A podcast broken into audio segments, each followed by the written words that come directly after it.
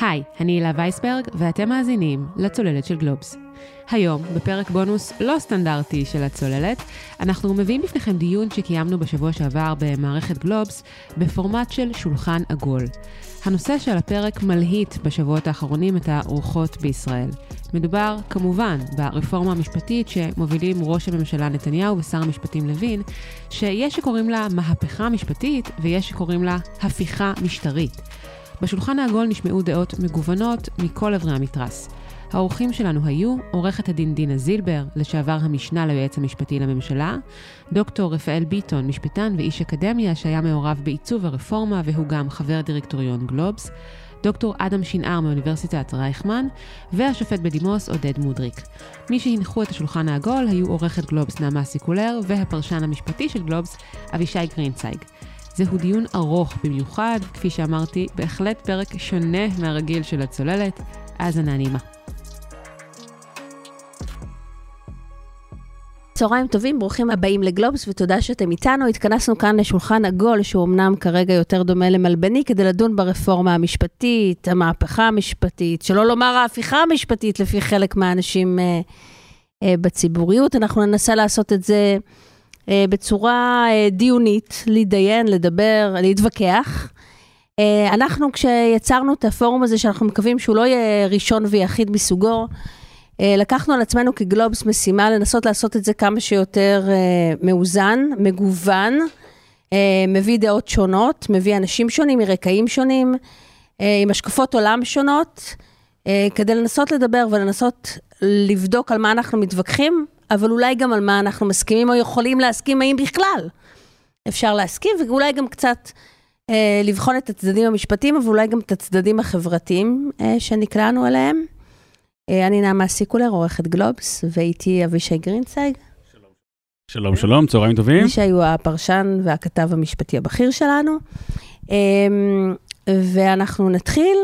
אני אשמח שתציגו רגע את עצמכם. כל אחד במילה, מי הוא, מה הוא. תעשו את זה אתם, אתם יותר טובים בזה מאיתנו. דינה, בבקשה. תודה רבה על ההזמנה, שמי דינה זילבר, לשעבר משנה ליועץ המשפטי לממשלה, היום אזרחית מודאגת. רפי ביטון, רפי גילוי מלא, כמו שאנחנו קוראים לזה בגלובס, ומיד יציג את עצמו, הוא גם דירקטור בגלובס, וכל היתר עליך רפי. נכון, אז אני רפאל ביטון ואני איש אקדמיה, מבית הספר למשפטים במכללת ספיר, מתעסק בתחומים נרחבים יחסית במשפט, ממשפט בינלאומי ופלילי ועד משפט ציבורי. ואני גם, חלק מעוונותיי, גם חבר דירקטוריון גלובס, והשר לוין אמר את זה, אז קצת הייתי מעורב בלסייע בעיצוב הרפורמה. אז שלום, שמי אדם שינאר, אני מרצה למשפטים באוניברסיטת רייכמן, אני כותב בעיקר בתחום המשפט החוקתי, בתחום המשפט החוקתי השוואתי ובתחום התיאוריה החוקתית, ובעוונותיי, כמו שגילוי נאות, לא שזה כזה גילוי נאות, אני גם חבר בוועד המנהל של האגודה לזכויות האזרח. עודד מודריק, אני שופט בדימוס של בית המשפט המחוזי בתל אביב, מאז פרישתי לפני כ7 שנים לגמלאות, אני חבר פרופסור באוניברסיטת אריאל, מבצע פעילויות שונות, וגם יועץ מיוחד למשרד עורכי הדין AYR. אז נתחיל כדרכי בצורה מעודנת. דינה, יכול להיות שכל הרפורמה, יש לך מניות לא מבוטלות ברפורמה הזאת, זאת אומרת, יצרת אנטיגוניזם כלפי הצד הימני של המפה הפוליטית, ולא מעט פעמים גם התנגשת פומבית בעצם בפוליטיקאים, ובצורה כדרכך ישר במטרה עם שירים, ויכול להיות שיש לך חלק בפגיעה באמון הציבור במערכת הזו. טוב, זה כזה נוח ב7 שגיאות, אתה יודע, אני לא יודעת איפה להתחיל. אז קודם כל, כרקע למאזינים ולמאזינות, אז את כל הקריירה המשפטית שלי, שזה 26 שנה, עשיתי במשרד המשפטים, בשירותן של כל ממשלות ישראל. הייתי בעצם עורכת הדין של הממשלה, שרתתי כמיטב יכולתי במסירות רבה את כל הממשלות, הייתי עורכת הדין של הממשלה, ולכן אני באופן אישי, תמיד זה פליאה בעיניי, כש... אליי, או לאנשים שהם כמוני, עובדי ציבור, אני מקווה שאפשר לראות אותנו כעובדי ציבור מסורים, שבחרו לשרת את הציבור במסגרת שירות המדינה, על פני פרקטיקה פרטית, שרואים אותנו כביכול כגורמים שפעלו או פועלים, או שיש להם איזשהו אינטרס לפעול כנגד הממשלה. אז איך את מסבירה בעצם עורכת דין של הממשלה, שהממשלה בעצם רוצה לפטר אותה? ממש לא, אני הייתי, הממשלה למעשה, ראש הממשלה המכהן, היה גם ראש הממשלה שמינה אותי, אז פשוט לצורך הדיוק ההיסטורי, במשך 16 שנה שימשתי כפרקליטה, הצגתי את כל משרדי הממשלה, שרים, מנכ"לים, עתירות גדולות, קטנות, ולמיטב ידיעתי, והדברים, אתה יודע, מגובים, כל הנמענים של שירותי המשפטיים היו מאוד מרוצים. עדינה, אבל אני חושבת שאולי אבישי מנסה לשאול שאלה קצת יותר עמוקה, ולאו דווקא אישית. זאת אומרת, יש בסממנים אישיים, אבל לאו דווקא. אני חושבת שאבישי מנסה לשאול, האם במובן מסוים המערכת הביאה, המערכת המשפטית, שהיא כוללת גם את הפרקליטות וגם את בית המשפט העליון, הביאה את זה על עצמה. אז אני מתנגדת למסגור הזה של השאלה, זאת אומרת, אני מבינה את ההצגה שלו כך בציבור, אבל אני חושבת שהעובדה שכרגע קמים על המערכת לחלוטה, זה לא אומר שבאמת מבין שלושת המערכות, זאת המערכת הראשונה שדורשת תיקון. יש כרגע תוכנית שהיא על הפרק, ואנחנו נתייחס אליה ונדון, יתרונות, חסרונות, ויש גם כמובן את הצורך, ההכרח של כל מערכת, שהיא צבא, משטרה, משרד החינוך, אוניברסיטאות, וגם משרד המשפטים, לתקן ולשפר את עצמו ככל הניתן. אבל בין זה לבין לבוא ולומר שמתוך שלושת הרשויות, המבצעת, המחוקקת והשופטת, או מערכת המשפטית, על שני חלקיה, גם זו השופטת וגם הייעוץ המשפטי לממשלה, שזו המערכת שלוקה יותר מכל המערכות, שהתפקוד שלו הוא העירות ביותר, להפך, גם מבחינת אמון הציבור, הגם שחלה ירידה מצערת באמון הציבור שהמערכת המשפטית זוכה לו, עדיין היא זוכה לאמון המוגבר ביותר מבין כלל הרשויות. ולכן צריכים לבוא ולראות. זה בסדר לבוא ולהגיד, אנחנו התבגרנו כחברה, כאומה, שנת ה-75 זה הזדמנות, בואו ננסח כללים חדשים, משופרים, של איזונים ובלמים בין הרשויות. אבל בעיניי לא יכול להיות שכל התיקון, כל האשמה וגם כל ההצעות לתיקון יונחו על אתר אחד, שזה האתר של המערכת המשפטית, ותהיה התעלמות מוחלטת תפקוד שאפשר לשאול את עצמנו אם אנחנו מרוצים ממנו כן או לא של הממשלה, מהתפקוד שאנחנו מרוצים ממנו כן ולא של הכנסת, בהשוואה לכנסות קודמות. זאת אומרת, בואו נסתכל מבחינה תהליכית, ואני חושבת שדיון אמיתי וכנה, באמת שרוצה לבצע תיקון של אמת, ולא סגירת חשבונות, ולא השגת אינטרסים אישיים, ולא כל מיני שיקולים אחרים, שגם הם מרחפים בחלל האוויר של אותה תוכנית, היה מציע איזושהי חלוקה מחודשת של תחומי אחריות וסמכות בין הרשויות, אבל באופן שמטיל למשל מגבלות ומבזר את הכוח, גם של הממשלה, גם של הכנסת וגם של המערכת השיפוטית. אבל צריך גם לומר ביושר שבכל פעם שמישהו ניסה אפילו להתקרב למערכת המשפטית, גם לפרקליטות וגם לבתי המשפט, זה לא דבר שהיה כל כך קל. אני אתן לכם דוגמה, ואני אעביר את המיקרופון לחבריי, אבל תראו את ההבדל. זאת אומרת, בימים האחרונים, בתקופה האחרונה, נכון, מדוברת אותה תוכנית משפטית, והתחילו יתרונות, חסרונות. אגב, איך את מכנת התוכנית המשפטית? אני קוראת לה הפיכה משטרית. כדרכך מעודנת? כן, אני פה מתאימה את עצמי למנחה. עד סוף התוכנית, אנחנו נסחוף אותם לכיוון שלנו, כדי שיהיה ככה סוער ומעניין. אז אני אומרת, יש את התוכנית המוצעת לשינויים במערכת המשפטית, וככה כולם, גם אנשים שמתנגדים לה וגם אנשים שמסכימים לה ברמות כאלה ואחרות, מגיבים ומתייחסים, זאת אומרת, מקבלים על עצמם כביכול שמשהו צריך להשתנות. אתמול עלתה הצעה על ידי יו"ר ועדת חוקה לגבי שינוי בזכות השביתה, ובאופן מיידי, פשוט הגורמים הנמנים הרלוונטיים, למשל ועדים גדולים, שמעתי את יואב כץ, מוועד העובדים של התעשייה האווירית, פשוט דחה את זה על הסף, ואמר בשום פנים ואופן... יאיר כץ, סליחה. דחה את זה על הסף,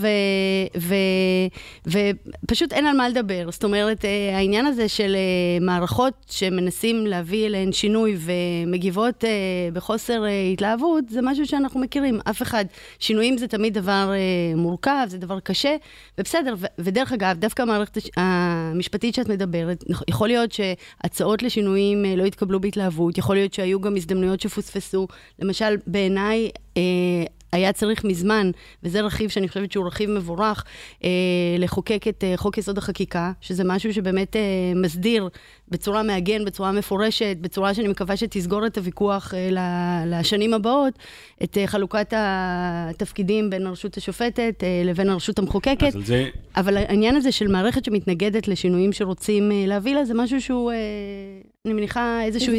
כן, רפלקס, לא, רפלקס טבעי, גם אם צריך לפעמים להצטער עליו, על בחירות מוטעות אולי שנעשו לאורך הדרך, אבל בין זה לבין מה שמוצע עכשיו, בעיניי זה שמיים וארץ, ועכשיו בעיניי מדובר במשהו שהוא פשוט משנה מן היסוד את ה-DNA של המערכות, וצריך להתנגד לו. אז בעניין הזה, כבוד השופט מודריק, בעצם אתה, אפשר לומר, אוף מוזר במערכת הזו, בעצם השופט בדימוס, שופט בכיר, שבגדול מביע תמיכה ברפורמה, והשאלה היא, איך אתה לא חושש ממה שדינה מכנה הפיכה משטרית? אתה תומך בעצם בהפיכה משטרית? לא. טוב, קודם כל אני רוצה לומר שאני חושב שאני לא אוף מוזר, אני חושב שאני אוף תקים, שנכנס לתוך, נקלע לתוך עדת אופות מוזרים. אבל ברמה העקרונית, אם אני הייתי צריך להגדיר את הביטוי רפורמה בעברית, הייתי אומר שזו הסדרה. הסדרה באלף, הסדרה מחדש של מערכת היחסים בין זרועות השלטון, לא מהפכה משטרית ולא דיבורים מעין אלה, מקווה שלא תשימו אותי תחת כותרת לא לי, כפי שזה נעשה במקום אחר, אבל זאת הכותרת שאני מבקש. עכשיו ההסתכלות שלי על השאלה שהפנית מקודם אל דינה זילבר היא קצת שונה. נקודת המוצא שלי דווקא בדברים שאמרה נשיאת בית המשפט העליון בנאום שלה בחיפה, באוניברסיטת חיפה. היא אמרה, בית המשפט צריך לרסן את עצמו ומרסן את עצמו. ואני שואל את עצמי, מפני מה בית המשפט העליון מרסן את עצמו? הרי אי אפשר שהוא מרסן את עצמו כדי לא לחדור לחרוג אל מעבר לסמכויות שלו. זו בכלל לא שאלה. מה פתאום? בית המשפט משתדל שלא לחרוג מסמכויותיו, אלא הוא כנראה מבין שגם בתוך מה שהוא מגדיר כמסגרת הסמכות שלו, יש מקום לריסון עצמי מסוים. ומה שנראה לי שקורה כאן, זה שהמערכות, המערכת הממשלתית והמערכת המחוקקת, או הממשלה והקואליציה, אם תרצו, ואולי גם אחרים, פשוט לא מקבלים, אלא הם אמון בדרך שבה בית המשפט מרסן את עצמו, והם מבקשים לתחום את הגבולות שלו. ומבחינתי, השאלה אם לא אם יש לזה צידוק או אין לזה צידוק, כי אני כאזרח לא הרגשתי אף פעם שבית המשפט נוגס אותי, דורס אותי, עושה משהו לא בסדר. למה אתה רוצה לשנות? להפך, אני לא אמרתי שאני רוצה לשנות, אני אמרתי שהדבר שאותי מעניין, זה אם השינוי המוצע באמת יכול לגרום להפיכה משטרית, או לפגיעה כזו או אחרת בדמוקרטיה. אם אני מגיע למסקנה, וכך אני מגיע, שבסייגים מסוימים, שאולי תהיה לי ההזדמנות להציג אותם פה היום, בסייגים המסוימים הללו, אם התוכנית תתגבש ותהיה הגיונית, היא לא תגרום למהפכה משטרית, והיא כנראה מצד אחד לא תפגע, ומצד שני תספק או תבטיח את האמון של הזרועות האחרות בזרוע השופטת. אז בעצם לזקק את העמדה שלך, אם זה היה תלוי בך, המצב היה נשאר, אבל כיוון שהמערכת הפוליטית רוצה שינוי, אתה חושב שזה אפשרי, אבל לא בהכרח נצרך. כן, אבל לא בהכרח נצרך, זה מהסתכלות אישית שלי כאזרח. אני הייתי בכנסת לפני כמה ימים, הגיעה לשם אישה צעירה, שממש בדמעות ובבכי, אמרה לה, היא מייצגת כנראה קבוצה של מצד אחד, משפחות שכולות, ומצד שני אולי את תושבי דרום תל אביב, אזור התחנה המרכזית או משהו כזה, שאמרה שאין להם שמץ של סיכוי בבית המשפט העליון. כשבית המשפט העליון משווה את או דן בזכויות שלהם שהופרו, הוא מעמיד נגדם קבוצת אוכלוסייה אחרת, ומראש אין להם שמץ של סיכוי. אם זה נכון או לא נכון, אינני יודע, אבל זה מדגים את חוסר האמון. חוסר האמון הזה גם כנראה, או שפוליטיקאים מטפסים עליו, או שגם הם באמת לא מאמינים, ואומרים, אם צריך לתחום את הסמכויות שלנו, או להרשות לנו להתנהל במישור שמותר לנו להתנהל בו, אז אנחנו נקבע את הגבולות. למה שמישהו אחר יקבע לנו את הגבולות, ויגיד, אני נזהר שלא לחרוג מאיזה קו תחום שאנחנו השופטים מציירים אותו. אבל שופט מודריק, אני חושבת שחלקים משמעותיים מהרפורמה, הם לא במרחב כל כך, אולי מסדר שני או שלישי, שבין בית המשפט לאזרח, אלא יותר בין בית המשפט העליון והממשלה. והשאלה האם כאן, רפי מסתכל עליי בצורה מוזרה, תכף תענה, השאלה האם כאן במערכת היחסים שבין בית המשפט לבין הרשות המחוקקת, משהו ביחסי הכוחות באמת הופר. אני לא יודע אם יש, שוב, בהסתכלות שלי, קשה לי לראות את ההפרה. אני לאורך שנים מלמד את הסטודנטים, מראה לסטודנטים שלי איך בית המשפט העליון הוא המגן הטוב ביותר של המשילות של השלטון, לא משנה איזה שלטון. אני יכול להראות את זה בכל מיני תחומים. אבל... אז אם זה לא שבור, למה לתקן? אני לא אמרתי שצריך לתקן. הייתי חי טוב מאוד גם בלי זה. אבל אני שוב אומר, אני חושב שזה לא הדבר שאני מבקש לראות אותו. אני רוצה לראות, יש פה הסדרה מחדש של מערכת היחסים הזו. אם ההסדרה הזו היא מקלקלת, אם היא מסוכנת, אני לא ארים את ידי לטובתה. אבל אם היא לא מקלקלת, אולי במובנים מסוימים היא אפילו משפרת, וכשנדון בפרטים, אני אראה איפה שאני חושב שהיא יכולה גם לשפר, אז אני לא רואה סיבה, בטח לא להתקהל ברחובות ולאיים בכל מיני איומים ולרדת מהארץ, לא לרדת מהארץ, למשוך את הכספים, לא למשוך את הכספים, לעורר בעלה מכל הכיוונים ולהכתיר כותרות של מהפכה משטרית וטורקיה וארדואן ופולין והונגריה ואינני יודע מה עוד. אז רפי, לא, אז לא אני רוצה לעבור לרפי ולשאול אותך, אנחנו שומעים... דוקטור רפי ביטון, אנחנו שומעים יוצאת פרקליטות שאומרת... מה אתם רוצים? אנחנו שומרים את כבוד השופט מודריק שאומר, תשמעו, אני לא הייתי עושה את זה דבר ראשון, אבל בסך הכל אמר, כאילו, אני יכול לחיות עם זה אולי בשלום, אבל המערכת בסך הכל תקינה. עכשיו אני אשאל אותך, אז מה? אז מה לא תקין פה? לשמה התכנסתם? קודם כל זה שיש פה חלק שלא מבין מה לא תקין פה, זה כבר חלק ממה שלא תקין פה. וזה לא סתם, יש פה חלק שלא מבין מה שלא תקין פה, כי החלק שלא תקין מאוד נוח לו. הבעיה היא שיש חלק אחר, שהוא לדעתי כבר הרוב בחברה שלנו, שכבר לא מוכן לקבל את המצב הזה. יש פה מצב בלתי מתקבל על הדעת. אנשים הולכים להצביע, והקול שלהם בעצם מנוטרל לחלוטין. יש פה מערכת ששמה את עצמה בעמדת עליונות בלתי מוגבלת. עכשיו שאלתי איך זה משפיע על האזרח, זה קודם כל משפיע על האזרח בזה, שאת הקול שלו זה מנטרל לחלוטין. עכשיו... תן לי דוגמאות. כשדיברו פה על התושבים שגרים בדרום תל אביב, האנשים האלה הולכים להצביע כבר כמה פעמים, כדי שיפתרו את הבעיה שלהם.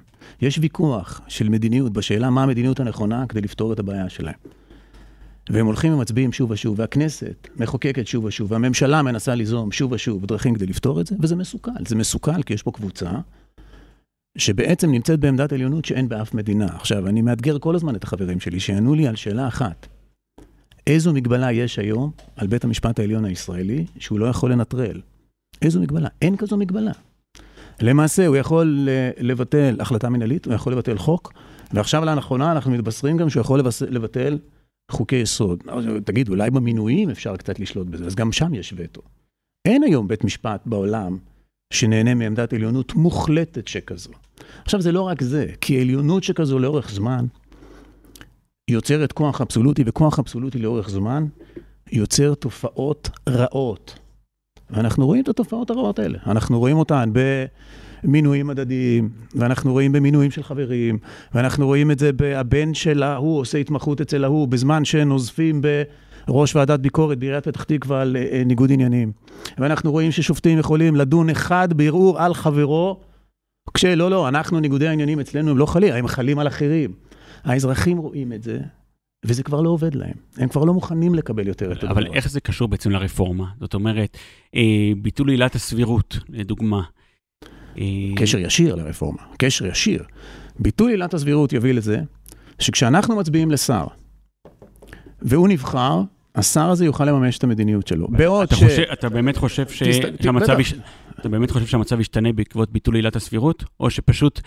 אני המשלתי את זה לדברים של אריה דרי, שאם סגרו לנו את הדלת ניכנס דרך החלון, סגרו לנו את החלון ניכנס דרך נשבור את התקרה, אז גם בית המשפט העליון תבטל לו את עילת הסבירות, הוא ייכנס דרך עילת ההשתק, תבטל לו את עילת ההשתק, הוא ילך דוקטרינת תיקון חוקתי שאינו חוקתי. ולכן צריך להסתכל על הרפורמה בכללותה, לא רק על מרכיב אחד שלה. הרעיון הוא שהרפורמה ככללותה אמורה לשנות את המצב. מצב שבו בית משפט מחליט על שיטת מיגון של כיתות ומצב בלתי מתקבל על הדעת.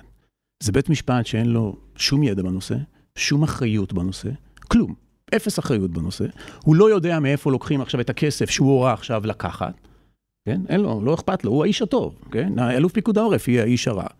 כשאתה מפסיק את האירוע הזה של עילת סבירות שמאפשרת בעצם לשופט לבחון את שיקול דעתו של אדם שנבחר, להחליף את שיקול דעתו בשיקול דעתו של אדם נבחר, אתה מחזיר חזרה את הכוח לבוחר, על כל מה שמשתמע מזה. זה אומר שאם אותו נבחר ציבור יחליט החלטה גרועה, אפשר, בניגוד לשופט... אבל זה לא רק מול הממשלה, זה גם מול פקיד שומה ברחובות.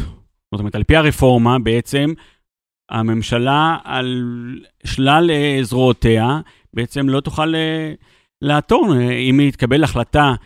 שלדעתך היא בלתי סבירה באורח קיצוני, זה מה יש. אז תראה, יש כמה עמדות שרצות בנושא הזה. לדוגמה, העמדה של שמחה רוטמן מדברת בעיקר על הממשלה, ולא על הדרגים הפחות, הלא נבחרים, אבל זה פחות משנה. מה שמשנה הוא העיקרון, והעיקרון הוא שראות חולות, כמו עצה משפטית מחייבת של יועץ משפטי, כמו עילת סבירות, רעות חולות, כמו עליונות המערכת השופטת, במקום עליונות הפרלמנט, מה שמקובל בשיטה הבריטית שאנחנו חלק ממנה, הרעות האלה אמורות לעבור מן העולם. שאלה, אתה אומר, העמדה של היועץ המשפטי שתפסיק לחייב. יושבת לצדך פה דינה זילבר, לשעבר המשנה ליועץ המשפטי לממשלה. מה הייתה הבעיה בייעוץ המשפטי ארוך השנים, מעל 20 שנה שהגיעה בעצם למשרד המשפטים? כן, קודם כל, יש המון בעיות. אם אנחנו מגיעים למצב שייעוץ משפטי מגיע למצב שהוא מעיז, כן, מעיז לקיים דיונים בשאלה אם הוא ידיח ראש ממשלה מכהן, אז אתה מבין כמה הגוף הזה טעה בניווט בצורה כל כך קיצונית. הרי אין חיה כזו במשטר דמוקרטי, שדרג לא נבחר, יחליט, יקיים דיונים בשאלה אם הוא מבטל את תוצאות הבחירות. הרי זה דבר מטורף. מישהו חושב שראש הממשלה... משהו בהתנהגותו לא בסדר, אם זה פלילי, יפתחו בחקירה, אם זה מינהלי, שיבטלו את ההחלטה, אבל להגיע למצב בכלל, שבלי בדל הסמכה בחוק, אנשים מקיימים דיון בשאלה אם הם יבטלו את תוצאות הבחירות, זה רק מראה לך כמה סתינו מהדרך, וזה שאף אחד מהאנשים שכל כך חוששים לעתיד הדמוקרטי של ישראל, לא פוצה פה על הדבר הזה, זה בכלל, זה נראה לא טבעי לחלוטין. זה מראה כמה טעינו בניגוד. דוקטור ביטון, אבל השאלה היא, האם המטרה של הרפורמה במובן מסוים היא לאותת לפרקליטות ולבתי המשפט, חברים התבלבלתם, תרגיעו, סתיתם בניווט כמו שאתה קראתם לזה, בואו נחזיר את הכוח לפרלמנט. אבל דווקא על זה... רגע, ואז הפרטים קצת פחות משנים, ואז אתם עושים מהלך אגרסיבי, הולכים על הראש ו... או...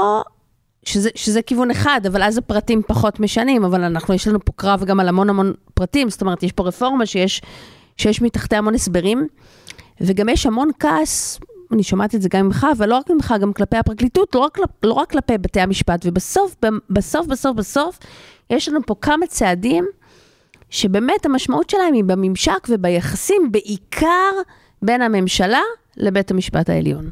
וזהו. ואנחנו מדברים פה על הרבה מאוד דברים אחרים. אני לא מסכים. ברגע שהרפורמה עוסקת בלדוגמה חסינות של חוקי יסוד, אז היא עוסקת בממשק שבין העם לבין המערכות שלו, לא בממשק שבין הרשויות לבין עצמן. והיא משקפת החלטה שהיא תואמת בעיניי את המסורת שאנחנו חלק ממנה, והיא שהעם הוא הריבון. העם ולא אנשים לא נבחרים, העם הוא הריבון. וכשמגיעים להחלטות החשובות בקצה של הפירמידה, ההחלטה לעולם תהיה של דרג נבחר ולא של דרג ממונה. זה מה שמשקף את הרפורמה. ואם העם מחליט מחר שכל יום ב-10 בבוקר הולכים ומציתים כל אחד את החנות שליד ביתו. כן, אז זו שיטה קבועה כדי לבסס עריצות של מיעוט, כן? להתחיל לעלות שאלות דמיון. הרי גם באנגליה אפשר לעלות בדיוק את אותה שאלה. מה יקרה אם העם משתגע? אז קודם כל בוא נגיד את האמת. אם העם משתגע, שום פרק בשום חוקה לא יעזור, נכון? הרי אם העם כולל בתוכו יסודות עברייניים שהם מספיק חזקים, שיש להם כוונה ויכולת כדי לממש שלטון דיקטטורי, ברור לך שפקס שיגיע מבית המשפט העליון עם צו שאוסר את זה לא יעצור, נכון? אנחנו יודעים בהיסטוריה ששופטים לא יכולים לעצור דיקטטורה באמת. הסיבה ששופטים שומרים על זכויות אדם, היא כהרוב נותן להם לעשות את זה. זאת אומרת, זה לא עובד הפוך. זה לא שבית המשפט שומר על המיעוט מפני הרוב. הוא שומר על המיעוט כי הרוב אומר לו, אני רוצה שאתה תשמור עליי, אוקיי? אני רוצה שאתה תעשה את זה. ולכן כל הטיעוני סרק האלה, שהם מעלים כל מיני תרחישי ג'ינג'ים, כן? הם נועדו רק לרגע, אגב, אפשר גם לשאול באותה מידה. מה יקרה אם בית המשפט יחליט החלטות מטורפות? מה יקרה אז? מה הסיכוי ש15 איש יאבדו את שפיות דעתם לעומת 120 איש? יש גם יתרון להחלטות של פרלמנט, כי אותם אנחנו יכולים לזרוק בבחירות הבאות. עם השופטים אנחנו תקועים עד גיל 70. יש נשים עכשיו בארצות הברית שטוענות שבית המשפט העליון ביטל להם זכות חוקתית שהייתה להם. זה לא עובד רק מהכיוון של פרלמנט. המחשבה שתמיד פרלמנטים רוצים לקחת זכויות אדם, ובתי המשפט תמיד בצד ששומר עליהם, כן? כשאנחנו מכירים החלטות של בתי משפט שאישרו מעצר מנהלי של יפנים, ואנחנו מכירים החלטות של בית משפט שאישרו החזקה של עבד כרכוש. בתי משפט, אם הם מחוברים לעם, לא אמורים אגב להיות כל כך שונים מאשר העם. ולכן בסוף התצוגה הזה של מה יקרה אם ירגו את הג'ינג'ים נועדה אך ורק כדי להסיט את הדיון לעריצות המיעוט. אז דוקטור אדם שינאר, יכול להיות שפשוט אתה במשך כבר חודשיים סוג של מנהל קמפיין נגד הרפורמה, ופשוט קשה לך עם זה שהצד שלך הפסיד בבחירות. זאת אומרת, אתה סוג של אליטה שאיבדה את הכוח. יכול להיות שבמובן מסוים אפשר לפרש את זה כך, אבל אני לא רואה את זה כך. אני חושב שהייתי מתנגד לשינויים האלה, גם אם יהיו מקודמים על ידי ממשלת, נקרא לזה ממשלת מרכז או ממשלת שמאל. הסיפור פה, וגם בעיניי הסיפור פה... רגע, אני חייבת לשים... רגע, איזשהו פסיק על הכוכבית, על האמירה הזאת, בגלל שחלק מהצעדים האלה היו גם במצעים של ממשלת השינוי. ולא שמענו את הזעקה הנורא נורא גדולה. אוקיי, אז הצעדים האלה, בוודאי כמכלול, היועמ"שים, המינוי שופטים, ביטול ביקורת השיפוטית, ביטול עילת הסבירות, זה לא היה כמכלול, כהצעה, כאג'נדה, אצל אף אחד מהאנשים האחרים, ואם זה היה, לא חושב שהייתי מפסס את זה, ואם זה היה, בוודאי שהייתי מתנגד. אז נשאר אני אתקיל אותך. רגע, נשאר אני אתקיל אותך. לא יכול לדעת לשאלה. רגע, זו השיטה. אותם לא התקלת. לא, באמת, נו. בכבוד. לא, אז רק אגיד שהטיעון פה בעיניי הוא לא פרסונלי בכלל. זה בכלל, הטיעון פה הוא טיעון מוסדי, וטיעון שהוא מערכתי. ולכן... האליטה היא לא דווקא, אני אומר, האליטה היא לא דווקא במובן של ימין-שמאל, אלא, זאת אומרת, של גם לא דתיים חילוניים בהכרח. זאת אומרת, יש שכבה מסוימת באוכלוסייה, שהיא מצאה את עצמה בחוץ, וזה... לא, אני מבין, אני מכיר את הטיעון של מאוטנר ושל רן הירש, אני מכיר את כל הטיעונים האלה, ואני מנסה להסביר שזה לא הסיפור, יש כאן תפיסה של איך דמוקרטיה צריכה להיראות, איך צריכה להיראות הפרדת רשויות, אוקיי? אומר לנו דוקטור ביטון, אין מגבלות לכוחו של בית המשפט. אוקיי, אבל באותה מידה כמובן אפשר לשאול, אם הרפורמה תעבור על כל היבטיה, איזה מגבלות יהיו לכוחו של הרוב? עכשיו, הרוב ימנה את השופטים שלו, כי הקואליציה תשלוט במינוי השופטים. ביקורת שיפוטית לא תתקיים, הרי זו אחיזת עיניים, כי גם יצטרך רוב של או 15 מתוך 15, או 2 מתוך 15, ולאחר מכן כבר תהיה פסקת התגברות. היועמ"שים מבפנים לא יבלמו, כי כבר עצתם לא תהיה מחייבת. הכנסת נשלטת על ידי הממשלה, זה אפשר להיכנס לפרטים, אבל זה בגדול נכון. הממשלה, אגב, בתוך הממשלה יש בעיות אחרות, כי בישראל יש בעיות של ממשלה של עריצות של המיעוט, שקבוצה קטנה בתוך הממשלה גם כן יכולה לקבוע מה עושים. אבל אני חושב שפה... רגע. הנה, תראה, אני אומר... רגע, אבישי, בכל זאת, אני אסיים. ואין לך היום, עם הרפורמה, שום בלם משמעותי על כוחה של הממשלה. חוץ מבית המשפט. עכשיו, ברגע שזה יהיה, אין לך יותר מגבלות על כוחה, על... כמעט, לא אגיד שאין בכלל, אבל המגבלות שיש הן כמעט ולא כמות. ולכן גם הדוגמאות שדוקטור ביטון מביא פה, סליחה, עם כל הכבוד, אני לא קונה אותן.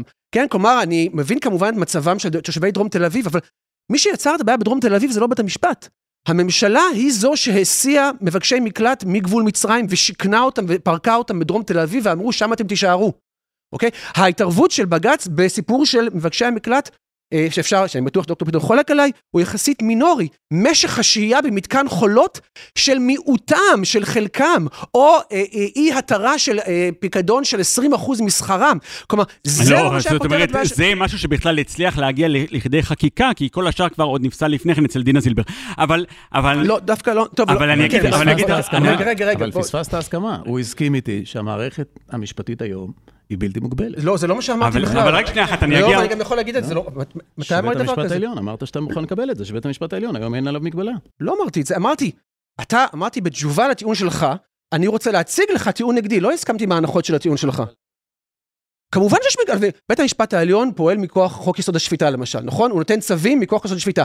הרי אף אחד במחנה שלי, בוא נקרא זה כך, לא טוען שאי אפשר לעשות כל שינוי. אף אחד לא טוען שאי אפשר לשנות הרכב הוועדה לבחירת שופטים. אף אחד לא טוען שאי אפשר למשל... לא, אבל זה לא כל כך נכון. הוא יכול לבטל כל שינוי לדעתך. רק אף אחד מכם לא מציע. רגע.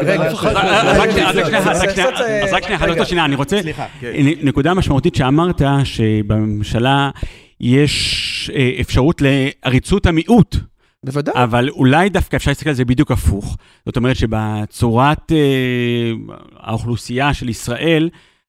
גם המיעוט מצליח לקבל כוח בממשלה, ויש, לא צריך בעצם את בית המשפט העליון כמגן זכויות המיעוט, כי בעצם, בעצם החרדים הם חלק מהממשלה, והחרדים בעצמם חוששים שיום אחד הם ימצאו את עצמם באופוזיציה, לכן הם תמיד בקשרים יחד עם המפלגות הערביות, למרות שהם נמצאים בתוך הקואליציה. אוקיי, אז קודם כל, יש מיעוטים מסוימים, לא כל המיעוטים, שכמובן יכולים להשיג הישגים פוליטיים, שהם גדולים מהייצוג הדמוגרפי שלהם באוכלוסייה. והדוגמאות של המפלגות החרדיות זה ככה, הרי בסופו של דבר בישראל למשל, יש תמיכה, מטב ידיעתי יחסית גדולה, בנישואים אזרחיים למשל, או תמיכה גם בתחבורה בשבת, ובסופו של דבר הדברים האלה לא קורים, ויש סיבה, כמו שאתה היטבת לתאר למה, אבל זה בוודאי לא נכון לגבי כל המיעוטים, ואני כאן רוצה לתת רק דוגמה אחת.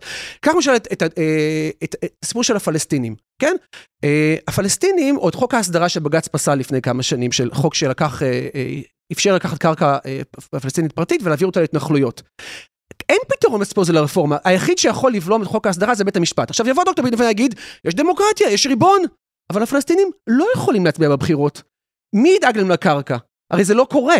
לא הפלסטינים, לא המבקשי מקלט, לא הערבים אזרחי ישראל, שבאופן מסורתי, רם זה יחסית אנומליה, וגם רק של השנה האחרונה, של שנה אחת, לא נמצא בקואליציה. אז ברור שיש מיעוטים מסוימים שנהנים מכוח פוליטי גדול יותר. אבל זה בוודאי לא נכון לגבי כל המיעוטים. זה לא נכון לגבי להט"בים, זה לא נכון לגבי נשים, זה לא נכון לגבי ערבים אזרחי ישראל, ולכן כל דמוקרטיה, כמעט כל דמוקרטיה בעולם, מבססת הגנה על מיעוטים באמצעות איזשהו מנגנון, זה יכול להיות משטר נשיאותי, זה יכול להיות שני בתי פרלמנט, זה יכול להיות כפיפות לטריבונל בינלאומי, בית משפט עם ביקורת שיפוטית, כל הדברים האלה. בישראל אין את אף אחד מהדברים האלה, ואת המעט שיש, שהוא לא הרבה, עכשיו הרפורמה באה ואומרת, גם את זה אנחנו לוקחים, ונרכז את כל הכוח בידי הממשלה, שאולי תעשה דברים טובים, ואולי לא תעשה דברים טובים, אבל אין ערובה שהיא תעשה, בגלל זה צריך את הערובות המוסדיות. אבל להבדיל מבית המשפט, כמו שאמר דוקטור ביטון, להבדיל מבית המשפט, אם הממשלה לא תעשה דברים טובים, אז בעוד שנה, שנתיים, בישראל זה בדרך כלל לא מגיע ל4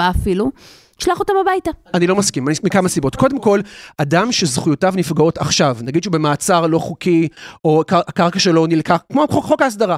חוק ההסדרה שעכשיו לקח קרקע פלסטינית פרטית, אוקיי? או מבקש מקלט שנמצא בחולות. קודם כל, אתה לא יכול להגיד לו בעוד 4 שנים יהיו בחירות, כי הוא לא מצביע. אבל נגיד וכן איכשהו היה מצביע. הרי הזכויות שלו נפגעות עכשיו. עכשיו הוא במעצר. עכשיו הקרקע שלו נלקחת. אז מה אתה אומר לו בעוד 4 שנים? עכשיו, אם זה מיעוט כרוני, שממילא בהיסטורית לא מיוצג בקואליציות בישראל, מה זה יעזור לו שבעוד 3 או 4 שנים יהיו בחירות? הרי זה כל הסיפור. בסופו של דבר, הרבה מאוד נושאים והרבה מאוד הפרות של זכויות אדם, בכלל הנושאים האלה לא מגיעים. כשאנחנו מצביעים בבחירות, אנחנו מצביעים על חבילה של דברים. אנחנו כמעט אף פעם לא מצביעים על נושא אחד או שניים. ולכן זה לא פתרון להגיד, "יש בחירות." בעוד 3 או בעוד 4 שנים, כאשר הזכויות שהן נפגעות עכשיו, ואם אני מיעוט לא פופולרי, זה גם לא יעניין בדרך כלל את הרוב בישראל שהזכויות שלך נפגעו, כי יכול להיות שהוא גם תומך בשאלה של הזכויות האלה. תשמעו, אני רוצה שננסה רגע להתקדם בדיון, כדי לא לדבר רק על מה אנחנו לא מסכימים, אלא אולי לנסות לרדת לרזולוציות של פרטי התוכנית, ולנסות לברר אם יש מקומות שעליהם אנחנו כן מסכימים, כי אמרת אדם שנאר, יש דברים מסוימים שכולם מסכימים שאפשר לשנות אותם, אז בואו נדבר רגע. אמרתי שיש דברים לא, אמרתי שיש הסכמה לדעתי שאפשר לשנות. המחלוקת כמובן, מה משנים? אז בואו רגע נדבר על הפרטים. אז אני אפנה לדינה שאלה, לגבי בעצם החוק היועמ"שים. האם יש מקום להגביל את הכוח של הייעוץ המשפטי לממשלה, הייעוץ המשפטי של משרדי הממשלה? אוקיי, אני אענה לשאלה, ואני אנסה לקשור את זה גם לכמה דברים שאמר דוקטור ביטון. אז לגבי העניין של היועמ"שים, וזה מתחבר גם לטענה שלך שאמרת, של איך הייעוץ המשפטי העז לקיים, או בית המשפט העז לקיים, בית המשפט, איך הוא העז לקיים דיון בשאלת כשירותו, סבירות המינוי, או ההיבחרות של ראש הממשלה. כן. נבצרות, לא סבירות המינוי. אז נקודת המוצא בעיניי... אם את רוצה להתייחס לנקודה הזאת, עצם הדיון על הנבצרות של ראש הממשלה? לא, אני רוצה להתייחס... דווקא את יכולה. לא, אוקיי, תודה. אני רוצה להתייחס למשותף בין שני הדברים האלה, שבעיניי נקודת המוצא היא, האם אנחנו מקבלים כנקודת מוצא לדיון, אנחנו מקבלים על באמת שאנחנו רוצים שישראל תהיה מדינת חוק. מה הכוונה מדינת חוק? שכלל הרשויות, כמו כלל האזרחים, כפופים לשלטון החוק. מה הכוונה? שכלל ההתנהלות, גם של רשויות השלטון, צריכה להתבצע בהתאם לחוק, ושאין איים בין של תחומי תוכן, למשל התיישבות יהודית בשטחים, שהיא no man's land, וכזה אזור, כאילו שיכול, שיהיה מי שיחשוב ש... חוקי מדינת ישראל לא צריכים לחול עליו, וכנ"ל גם בפעילות שמתבצעת על ידי אורגנים מסוימים. זאת אומרת, שלא יהיה מצב שאנחנו נגיד, בגלל שזה מינוי של שרים, או של ראש ממשלה, או התנהלות של ראש ממשלה, אנחנו מקבלים כדבר שיכול להיות שתחום פעילות שלם, בין אם של אדם מסוים, או בין לפי התוכן שלו, זה משהו שהוא אמור להתבצע לפי החוק, לא לפי החוק, מחוץ לחוק. זאת אומרת, ככל הידוע לי, כלל האנשים שמתווכחים ובלעת רב על הרפורמה ועל ההסדרים והכל, מקבלים על עצמם כנקודת מוצא, הם אומרים, כולנו רוצים שלטון חוק, כולנו מקבלים את זה שכלל הרשויות צריכות להתנהל בהתאם לחוק.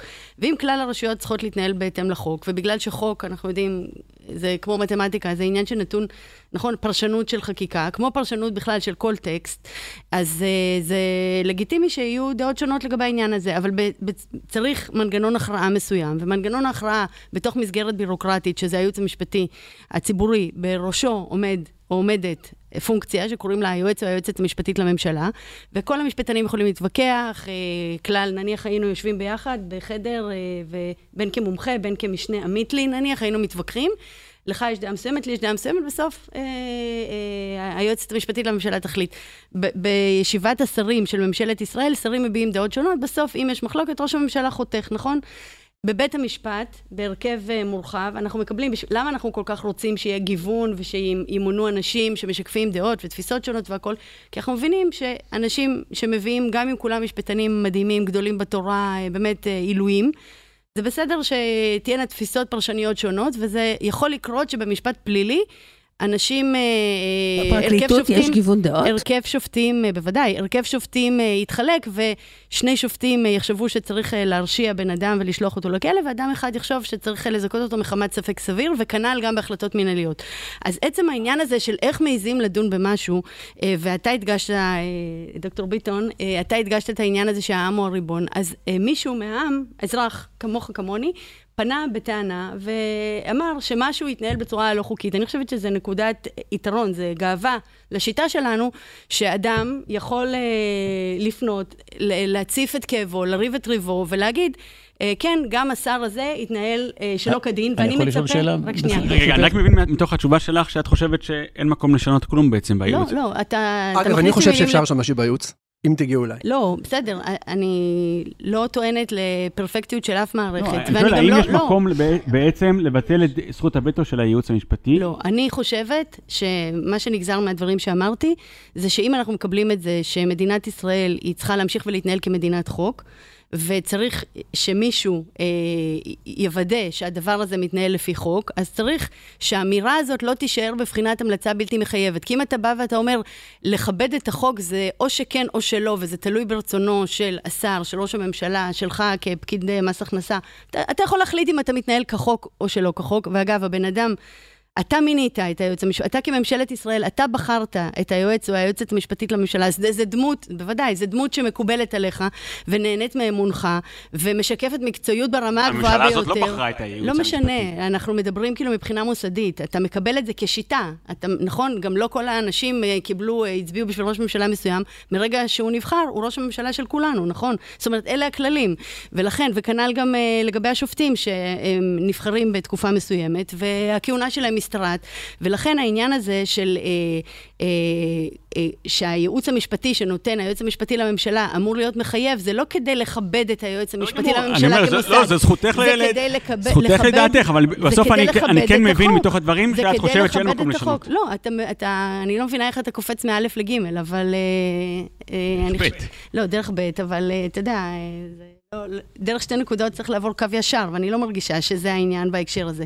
אני אומרת כזה דבר, אם אנחנו לוקחים ברצינות שישראל היא מדינת חוק, צריך שהחוק, לקבל את זה שהחוק אמור לחול על כולם. אם החוק אמור לחול על כולם, ואנחנו בשיטה שבה הממשלה מינתה פונקציה, כל ממשלות ישראל ממנות פונקציה, שהיא זאת שהיא היועץ העליון שלהם לענייני מה חוקי ומה לא, ויש את הבן אדם הזה, אז אתה אמור לכבד את הקביעה שלו, גם אם, זאת אומרת, לא רק שהוא אומר לך שאתה פועל חוקית, אם הוא חושב שפעלת בצורה לא חוקית, או שלא כדין, והוא משקף לך פסיקה שמראה את הדברים האלה, אז אתה אמור לכבד את זה, וכל ממשלות ישראל, גם ממשלות ימין, הרי אותו טקסט, נהדר בעיניי, שמדבר על עליונות המשפט, זה טקסט שחובר על ידי מנחם בגין, שהיה ראש ממשלה, מטעם הימין, ולמה? למה? אני חושבת שהוא כל כך הדגיש והבין את החשיבות של כיבוד חוק, כי דווקא הוא, באופן אותנטי, במשך הרבה עשורים נמנה על מיעוט, מיעוט שהתדפק על דלתות השלטון, והבין שרוב יכול לרמוס זכויות מיעוט, ולכן חשוב שתהיינה ערובות משטריות, שתבטחנה גם את זכותו של המיעוט לערכאות, לבחינה של צדק, ולכך שלא שלטון הרוב יהיה חזות הכל. דוקטור רפי ביטון נסער. דוקטור רפי ביטון נסער. רגע, אני כבר אתן לדוקטור רפי ביטון הנסער לענות לי, אני רק חייבת ממש בדקה, ממש בקצרה, להתייחס לכמה דברים שאתה אמרת בתחילת הדיון. קודם כל, לגבי העניין של מיגון בתי התושבים, או בתי הספר בסדרות. אני במקרה מכירה את הנושא, כי הייתי הפרקליטה. אתה בא ואתה אמרת, איך, מה פתאום בית המשפט שאין לו שום אחריות, שום הבנה של הנושא, מה פתאום הוא נכנס לנושא של מדיניות. אז אני חושבת שזה מסגור לא נכון של הסוגיה הזאת, כי בעצם זה עניין של זכויות אדם. הזכות העליונה ביותר, הזכות לחיים של הילדים הקטנים שלומדים בבית הספר לסדרות. וכשבית המשפט בא ואומר שיש אפליה בין ההגנה על זכות לחיים שזוכים ילדים שגרים במרכז הארץ, לבין ילדים שגרים בדרום וחשופים לאיום של הטילים, ולכן זכותם לחיים נפגעת, אז גם אם זה עולה כסף, זה כמו שעלה כסף פסק הדין שבעצם קיבל את העתירה של החרדים והחזיר להם את השלילה של הקצוות למעונות יום שנעשתה על ידי ממשלה, בית המשפט התערב לטובתם והחזיר להם את הקצוות. נכון, זה עולה כסף. זכויות אדם עולות כסף. גם להכשיר את בית הספר לטיסה, גם להכשיר את בית הספר לטיסה, לכך שנשים תוכלנה לטוס, וזה אומר להקים מערך שלם של מגורים ומעונות ושירותים, ואני לא יודעת מה. נכון, זה עולה כסף, אבל בסופו של דבר, כמה עשורים אחרי, אנחנו אומרים, זה עלה כסף, אבל זה קידם את השוויון. אני חושבת שזה היה מהלך חיובי ביותר. ועוד נקודה אחרונה לגבי חבר מביא חבר, שזה בכלל היה מצחיק לשמוע. לא אמרתי חבר מביא חבר. לא, אמרת חבר מביא חבר לגבי שופטים, שאנשים ממנים את המתמחים, את הזה, מקרבים אותם והכל. אז קודם כל, בעניין הזה אני חושבת שהביקורת שהייתה מוצדקת לפני כמה עשורים, המערכת השיפוטית תקנה את עצמה, היום למיטב ידיעתי, בנים של בכלל לא יכולים להתמחות. בנקודה הזאת אני חושב שאת צודקת. לא, אבל מה שמצחיק זה שכאילו אתה מסתכל על חלק מהרכיבים של הרפורמה הזאת, זאת אומרת, השיטה הזאת של שרים שיוכלו להביא או ממשים כמשרות אמון מהכיס, או העניין הזה של השינוי המוצע בוועדה למינוי שופטים, להגביר, בעצם להביא לשליטה מוחלטת של פוליטיקאים במינויים. זאת אומרת, זה כמובן לא יביא לתוצאה של חבר מביא חבר, המינויים כמובן יהיו מקצועיים לחלוטין, פוליטיקאים לא ימנו אנשים שקרובים למרכז הליכוד שלהם או אנשים, זאת אומרת, ולכן אני אומרת, אין קשר, אחד הדברים שמאוד מפריעים לי בתוכנית הזאת, זה שיש את הפן הרטורי ויש את המציאות, וזה פשוט שני קווים מקבילים שלא מתחברים, מדברים גבוהה גבוהה כדי להשיג מטרות מסוימות, לקדם את המשילות, לחזק את הדמוקרטיה, לחזק את הפרדת הרשויות, אבל הכל אגדות אורבניות, פסטיבל מספרי סיפורים. דוקטור ביטון. כן. נא נמשיך את הפסטיבל. קודם כל, אני חייב להגיד כמה דברים בתגובה. זה יפה מאוד שבית המשפט העליון הציג את עצמו כמגן הילדים, באמת, כאילו שאלוף פיקוד העורף לא אכפת לו מהילדים בדרום, רק שאף אחד מאיתנו פה לא יודע מאיפה לקחו את הכסף. אולי לדוגמה לקחו אותו מסל התרופות, ושם יכלו להציל יותר ילדים. זה אף פעם לא כסף או זכויות, זה תמיד זכויות או זכויות. רק שבית המשפט אף פעם לא מתעסק בזכויות שצריכים לפגוע בהן כדי לקיים את פסק הדין שלו. הוא לא אחראי לזה. זה למה הוא לא צריך להחליט. שתיים, לגבי זה שכביכול אזרחית מודאגת פנתה ליועצת המשפטית לממשלה, ובגלל זה היא קיימה דיון בשאלה אם היא צריכה להדיח את ראש הממשלה, כן או לא. תארי לך שאזרחית מודאגת הייתה פונה לרמטכ"ל ואומרת לו, אני חושבת שאתה צריך לתפוס את השלטון ולהדיח את ראש הממשלה. הוא היה מקיים דיון על זה? לעולם לא. זה לגיטימי בדיוק באותה מידה. בדיוק באותה מידה. ממש לא שונה מאשר לשבת ולתכנן הפיכה. לשבת במשרד ממשלתי ולדון בשאלה, האם בלי שיש לנו מילת הסמכה בחוק, אנחנו צריכים להדיח את ראש הממשלה או לא. עכשיו לגבי העצה המשפטית, זה דבר ממש חשוב להגיד. ההצגה לא נכונה של הדברים. זה בכלל לא שעכשיו נותנים אפשרות לשר להחליט אם הוא מקיים את החוק או לא. ממש לא. הרפורמה לא רק שלא אומרת את זה, אלא להפך. היא נובעת מהתפיסה שאומרת שהשר אחראי לקיום החוק, ושהוא יישא באחריות אם הוא לא יעמוד במילות החוק.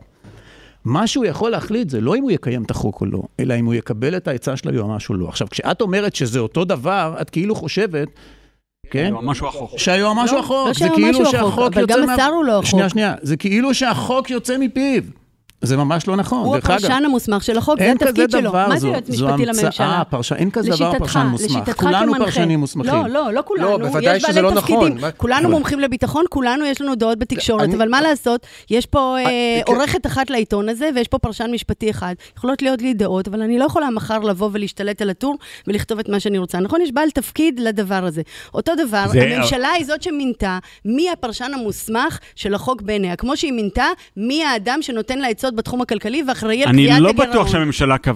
אני לא בטוח שהממשלה היא זו שקבעה ש... בוודאי, יש החלטת ממשלה שמאגנת את האופן שבו נבחר היועץ המשפטי לממשלה. נכון, ואיפה היא גנה שבעצם היועץ המשפטי הוא... זה לא הוגן ברמה, לצערי, לא נחקק עד היום חוק היועץ המשפטי לממשלה שמסדר את הכל, אבל הסמכויות שלו בזורות בלמעלה מ-200 דיווחי חקיקה. כן, אבל יש החלטת ממשלה שבעצם היועץ המשפטי... פסיקה ענפה זה נכון. נכון, אז אנחנו חושבים פסיקות של בית משפט, נכון? זה שוב, המשפטנים יצרו כוח בעצמם באמצעות מילותיהם שלהם. בלי מילה אחת בחוק. טוב, אבל אני רוצה לשאול שאלה היועצים המשפטיים, כי תשמעו, גם את אמרת, דינה זילבר, שחוק הוא לא מתמטיקה. זאת אומרת, הוא לא בהכרח מתמטיקה. יכולות להיות יותר מתשובה אחת לכל שאלה. והתשובה משתנה לפי הבן אדם, לפי העיתוי, לפי הקונטקסט, לפי הרבה מאוד דברים. שיכול להיות שנוצרה סיטואציה מסוימת, שממנה נובע הצורך בשינוי או הדיבור על שינוי, שבחלק מהסיטואציות, בחלק מהמשרדים, היועצים המשפטיים לממשלה משתקים את פעילות המשרד, ומשתקים את פעילות השר, ולא מאפשרים למשול, ולא מאפשרים לקדם. זה כל כך מקומם בעיניי, באמת, ואני חושבת שאבישי שמכיר את המציאות מהשטח, יהיה חייב להסכים איתי בעניין הזה. זאת אומרת, אנחנו מדברים על דרג של אנשים, שפשוט במקום ללכת ובאמת לעבוד במשרדי עריכת דין פרטית, או הם... בחרו ללכת ולהיכנס לשירות המדינה. אז זה אומר שהם תמיד צודקים? לא, אבל מנקודת המוצא שלהם, תחשבי בהיגיון, זאת אומרת, אם את לא נכנסת לארגון, את לא נכנסת לצהל כדי להיות, לפגוע בביטחון המדינה, את נכנסת לצהל, נכון, כדי להיות חלק מצבא הגנה לישראל, כי את מזדהה עם המטרות. אנשים נכנסו לשירות המדינה, כי הם רוצים לעזור לממשלה, הם יכלו ללכת ולהגיש עתירות נגד הממשלה, אבל הם בחרו לעבוד בתוך הממשלה, כי הם מזדהים עם המטרות שלהם, מזדהים עם הממסד, והם רצו לעבוד בשירות שירותה, וזה פשוט האשמות מופרכות, העניין הזה שכן... שהייעוץ המשפטי לממשלה כביכול תוקע מקלות בגלגלים, כל מערך הייעוץ המשפטי לממשלה, בעניין הזה אני חושבת שבאמת יש לי את הניסיון העודף על פני כולם כאן, כי אני גם הייתי במערכת ואני מכירה את כל המערכת ממש מקרוב ברמה האנושית. זה אנשים שהם עובדים בתוך הלשכות המשפטיות, תופסים את התפקיד שלהם כלהיות עזרה, חלק, הם חלק מהמנגנון הממשלתי, הם מופקדים על הגלגל המשפטי. אנשים אחרים בתוך המנגנון הם מופקדים על הגלגל התקציבי, אנשים אחרים על הקונטקסט המקצועי, אם זה איכות סביבה או ביטחון או חינוך. ולבוא ולהגיד שהם כביכול מטרפדים יוזמות, איזה יוזמה טורפדה ממשלתית? הקימו פה התנחלויות כשממשלות רצו התנחלויות, עשו פה את פרויקט ההתנתקות כשממשלה רצתה התנתקות, קידמו רפורמות כלכליות קפיטליסטיות כשהיו ממשלות שתמכו בזה, וקידמו רפורמות ממשלתיות סוציאליסטיות. ולכן לבוא ולהגיד כדבר שבעובדה שכאילו הייעוץ המשפטי לממשלה הוא גורם שפועל נגד ולא בעד, זה פשוט להוציא דיבתם של אלפי אנשים רעה ושלא בצדק. בסדר גמור. השופט מודריק, אתה בעצם מכיר את הייעוץ המשפטי גם מהצד הביטחוני. זאת אומרת, השאלה היא באמת האם היועץ המשפטי זה יכול להיות גם במשרד הממשלתי ויכול להיות גם בצבא, הוא כובל את ידי הדרג הנבחר או את הדרג הפיקודי. הוא לפעמים כובל, וטוב שהוא כובל. מבחינתי, הדבר הוא זה, הנקודת המוצא שכולם מסכימים לה זה שהממשלה נתונה למרות החוק. היא לא נתונה למרות היועץ המשפטי, היא נתונה למרות החוק. ובשעה שהיועץ המשפטי אומר לה מהו החוק, פירושו של דבר שהממשלה מקיימת את המחויבות שלה כלפי החוק, לא כלפי היועץ המשפטי. אז אפשר כמובן לומר, אבל מי אמר שהיועץ המשפטי הוא נולד, אני יודע, אם קיבל את ידיעותיו משמיים, מסיני, הוא יכול לשגות, ואנחנו רוצים לבדוק את זה עם יועצים אחרים. על זה אני יכול לומר לך מהניסיון שני, הייתי שנתיים היועץ המשפטי הראשי של המשטרה. תוך שבוע ימים מצאתי את עצמי מול 3,000 יועצים משפטיים. יש 3,000 עורכי דין, נניח, אני אולי קצת מגזים, במשטרה, וכל מפקד לקח לו את עורך הדין שלו, ובאו ואמרו, מה אתה אומר? העורך דין שלי אומר אחרת. אי אפשר לנהל ככה מערכת. זה חייב להיות אדם אחד, שהוא זה שמשקף את החוק עבור הממשלה. אבל אני אתקיל אותך רק שנייה אחת. אתה יכול להתקיל, אבל אני יכול לומר שכן, יכול להיות מצב, בהחלט, שהגורם המתייעץ, או הגורם שכלפיו מכוונת העצה, אומר, ואף על פי כן נוע תנוע, אני משוכנע שהצדק איתי. אני צריך להרכין ראש עד הסוף, מוכרח להיות איזה מנגנון שיאפשר מצבים מיוחדים להביא איפשהו לבירור. אם אנחנו אומרים שהממשלה מחויבת לחוות הדעת של היועץ המשפטי עד שבית המשפט אומר אחרת, אז צריך להיות גם מנגנון שמאפשר לשר או לממשלה להביא את הסוגיה לבית המשפט, ולא לחכות רק לזה שיהיה איזה עותר שיעתור, ואז הממשלה תבקש להיות מיוצגת לא על ידי היועץ המשפטי. זה, אבל ברירת המחדל היא שדברו של היועץ המשפטי הוא כאין חוק, אחרת לא תוכל להתנהל. כל אחד יעשה כעולה על רוחו, זה בלתי אפשרי. אבל גם השאלה אם זה אפשרי, המצב הנוכחי, שבעצם זה המצב שיש יועצת משפטית לממשלה שאין לה ניסיון בתחום הזה של ייעוץ משפטי לממשלה, אין לה ניסיון בתחום ביטחוני, והיא בעצם, היא כל החוק, והיא הפרשנית המוסמכת בעצם של עניינים הרי גורל. האם אתה מרגיש בנוח שהממשלה היא כפופה לאדם בלי ניסיון? שהממשלה בבקשה תשב 7 נקיים עד שהיא ממנה יועץ משפטי או יועצת משפטית שתבדוק, שיבחרו אנשי אמון.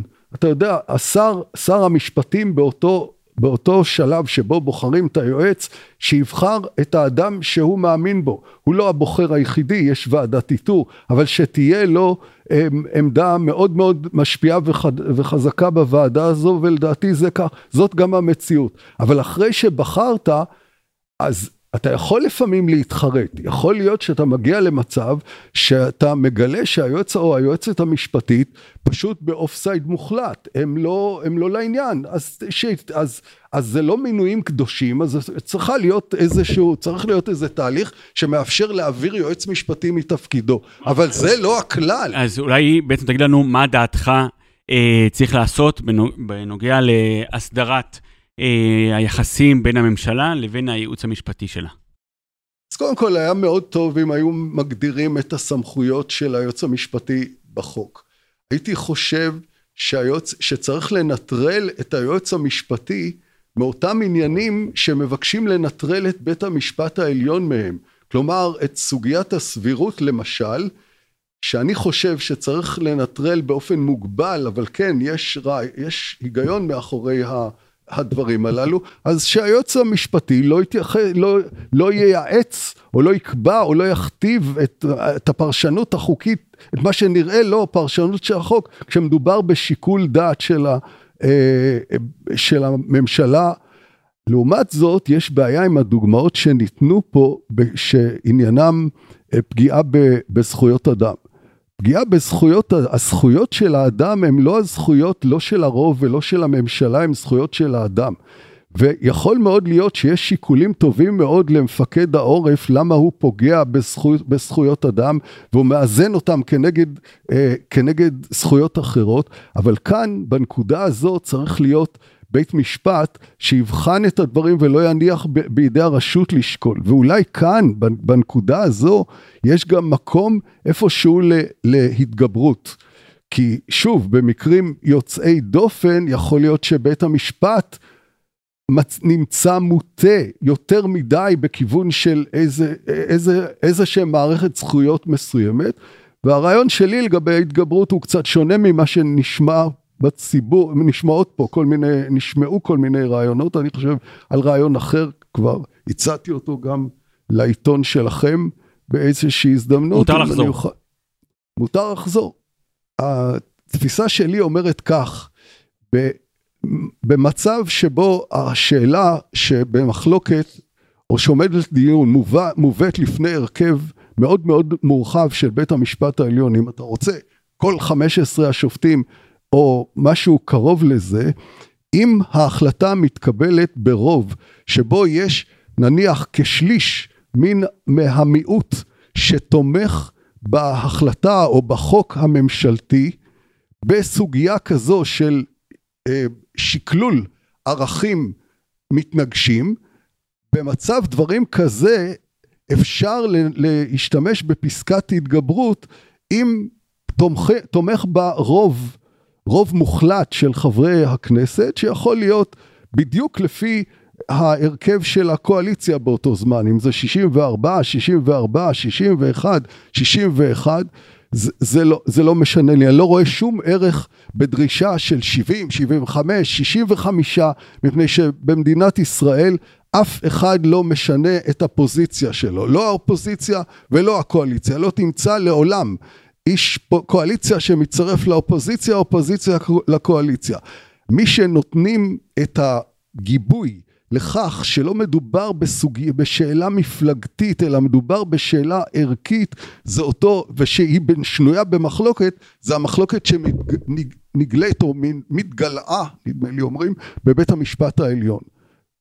והיא הבסיס לכך שאם מיעוט בבית המשפט העליון נתמך על ידי רוב מוחלט של חברי כנסת, שאפשר יהיה להפוך את ההחלטה.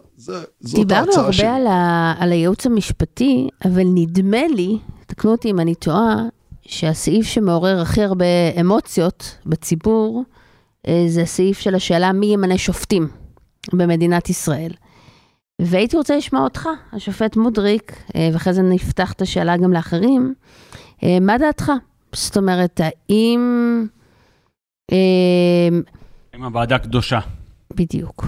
לא, להפך, אני חושב שהרעיון העקרוני של הרפורמה, של ההסדרה, של מה שאתם לא רוצים לקרוא לה, הרעיון העקרוני שהשופטים נבחרים על ידי הציבור בעצם באמצעות נציגיו בכנסת, בממשלה, הוא רעיון נכון.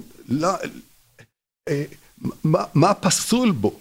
לא, אבל יש הבדל בין הכנסת לממשלה, כי אחת הביקורות על התוכנית, על הרפורמה, היא שיכול אולי, אחד ממתווה הפשרה האפשריים, הם גם שיהיה בחירה על ידי נציגים של הקואליציה והאופוזיציה, אבל לא השתלטות מוחלטת של הקואליציה. אני לא כל כך ירדתי לסוף דעתך. אם ברגע שיש רוב ומיעוט, אז זו מה שאתם קוראים השתלטות מוחלטת.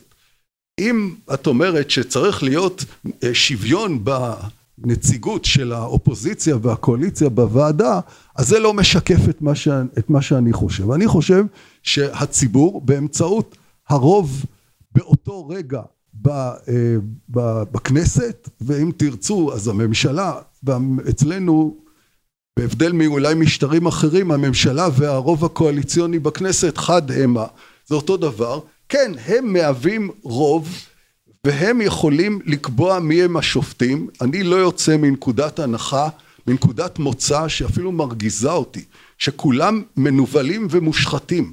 כל מה שהם רוצים זה למנות דחלילים, איך נאמר פה, ממרכזי המפלגה, שמישהו ילחץ על כפתור אחרי שהם מתמנים, ויחליט בדיוק את מה שהם רוצים. השופט מודריק, על זה יצאה קצפה של השופטת בדימוס ברדה אלשיך, ואני לא אתייחס להשמצות כלפיך, אבל רק לאמירה בעצם שהיה ראוי לתת גילוי נאות, לפני שאתה אומר את האמירה הזאת, שאתה ימני קשה, ואני מנסה להבין האם יש קשר בין היותך ימני קשה, או איך היא בכלל יודעת שאתה ימני קשה, לבין דעתך על שיטת הבחירה של מינוי שופטים. זה נאמר בציניות כמובן. אז אני לא חולק על זכותך לשאול, אבל אני שומר על זכותי לא לרדת לשפל שפלות של מדרגה, ואני לא מגיב לדברים האלה. אז אני רוצה לשאול את אדם שינאר בהקשר הזה. תשמע, בסוף כשזה מגיע לעצב החשוף של מינוי שופטים, יש כאלה שטוענים שזה לא באמת השאלה מי ימנה שופטים, אלא שזה איזשהו משהו הרבה יותר קדמון ובסיסי בחברה הישראלית, הקרב בין אשכנזים למזרחים, והחשש של האליטה או של האליטה האשכנזית, שבמרכאות אני מצטטת, הדודי אמסלמים של העולם ימנו פה שופטים. הקצה-הקטה? טוב, אני לא יכול לדבר בשם אחרים כמובן, אבל בשמי כמובן שלא קצה-קטה, כי זה ממש לא שאלה שהיא רלוונטית בעיניי. אני חושב באופן כללי שבית המשפט העליון צריך לשקף את מגוון הקבוצות והאוכלוסיות בישראל. אני חושב שעד עכשיו בית המשפט העליון עשה עבודה מאוד חלקית במובן הזה, כן?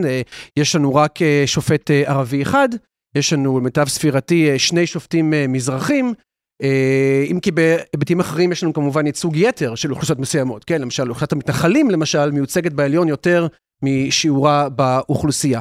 אבל אני חושב ש... אגב, אם רוצים לגוון את הרכב בית המשפט העליון, אז אדרבה, אבל אין שום דבר ברפורמה הזאת שיביא את זה. האם מישהו באמת חושב, למשל, שבעקבות השליטה המוחלטת של הקואליציה בוועדה החדשה, ימונו יותר שופטים ערבים דווקא, או שופטים להט"בים, או נשים? כלומר, אני לא רואה סיבה להניח שכן או שלא. דווקא שר המשפטים רצה לקדם אישה שהיא לסבית, והיא לא זכתה לתמיכה של שופטי בית המשפט העליון. עכשיו, אני לא טוען שהיא לא קודמה בגלל זה, אבל אתה רואה שדווקא הממשלה הזאת, שיש בה רוב של דתיים... איזה שר משפטים? יריב לוין רצה לקדם? לא, אני מדבר על גדעון שר. כן. אני אומר, וגם פה עכשיו, בעצם יש לנו יושב ראש כנסת שהוא הומו מוצהר. כן, נכון. אני לא... האם באמת... בלי רסנים מובלמים על הכנסת והממשלה, אנחנו נראה פגיעה בזכויות של הלהט"בים? אלה שתי שאלות שונות, האם אנחנו נראה פגיעה בזכויות של הלהט"בים, ולגבי איזה שופטים יהיו. כל הזמן אומרים לנו שהשופטים צריכים לשקף את העם. אוקיי, בסדר, יכול להיות שאני מסכים, הנקודה הזאת מצריכה התייחסות נפרדת, אבל... אם שופטים צריכים לייצג את העם או לשקף את העם, למה נותנים רק ל-51% מהעם לבחור אותם?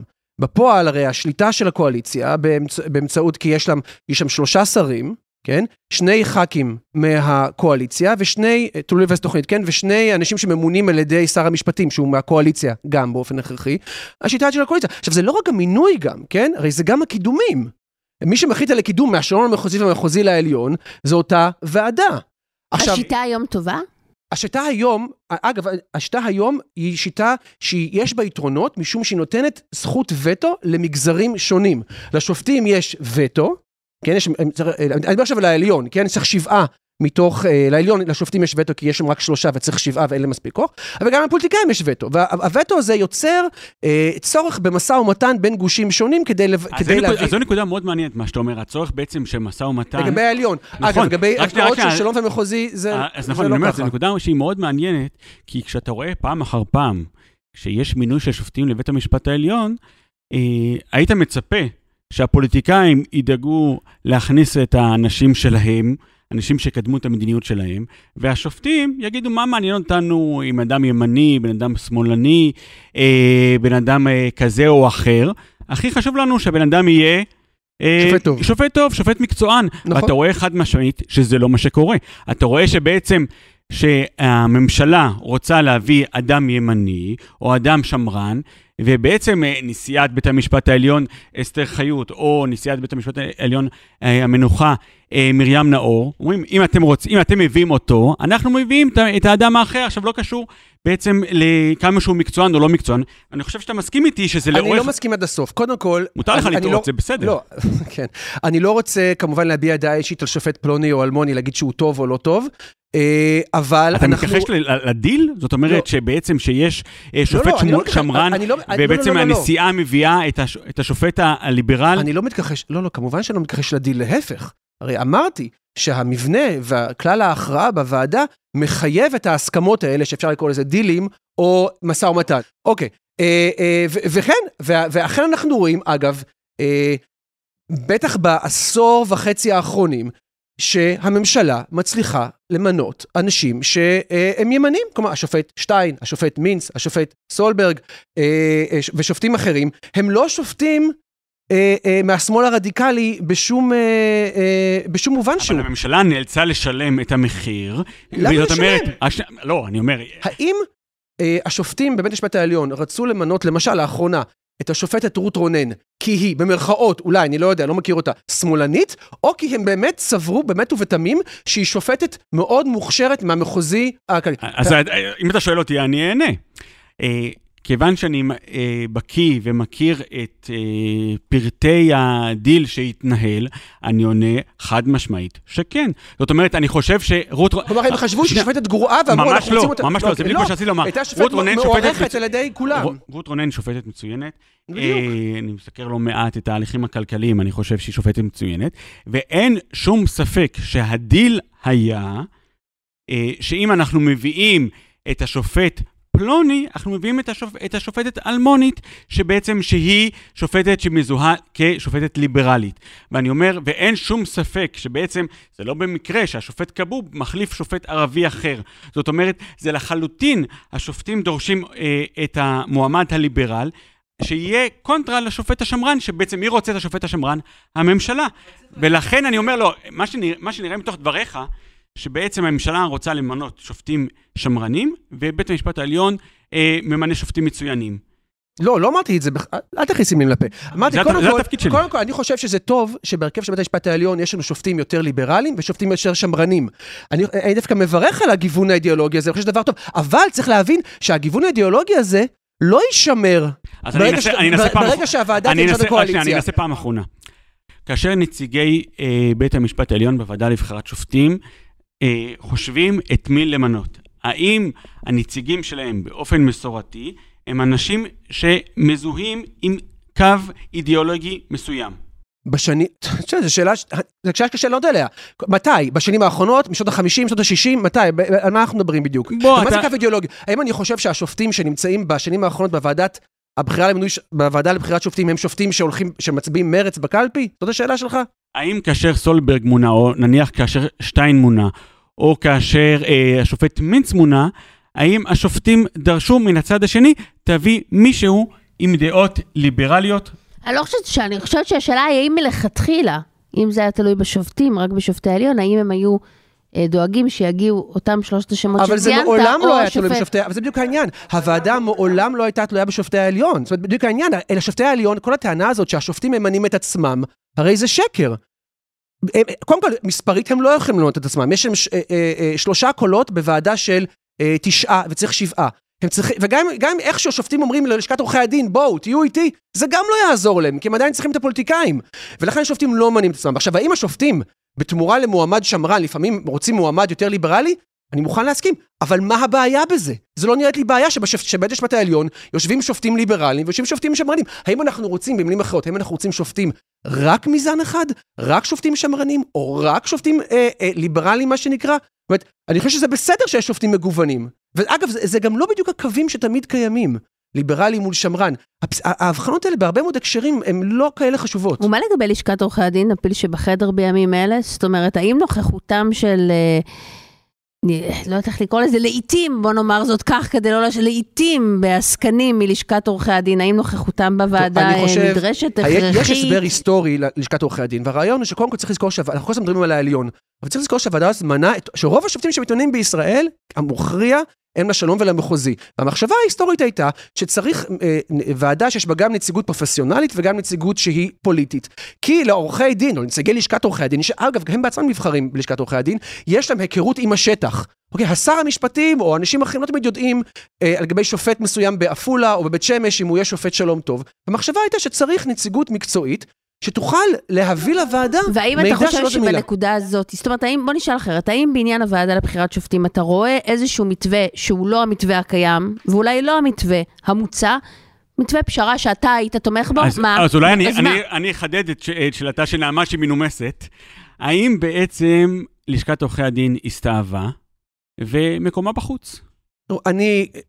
אני לא, יש כמובן כל מיני דוגמאות שמביאים, פרשת אפי נווה וכולי, אבל אני חושב שצריך להיזהר מאוד כשרוצים להשמיד או לשנות באופן מהותי מוסד, לקחת כמה אנקדוטות או כמה מקרים ולהגיד זה, אז אני לא יכול להיות כל כך נחרץ, ואני חושב שאם רוצים שהוועדה יותר תייצג את הציבור, ותהיה יותר פוליטית, זה אפשרי.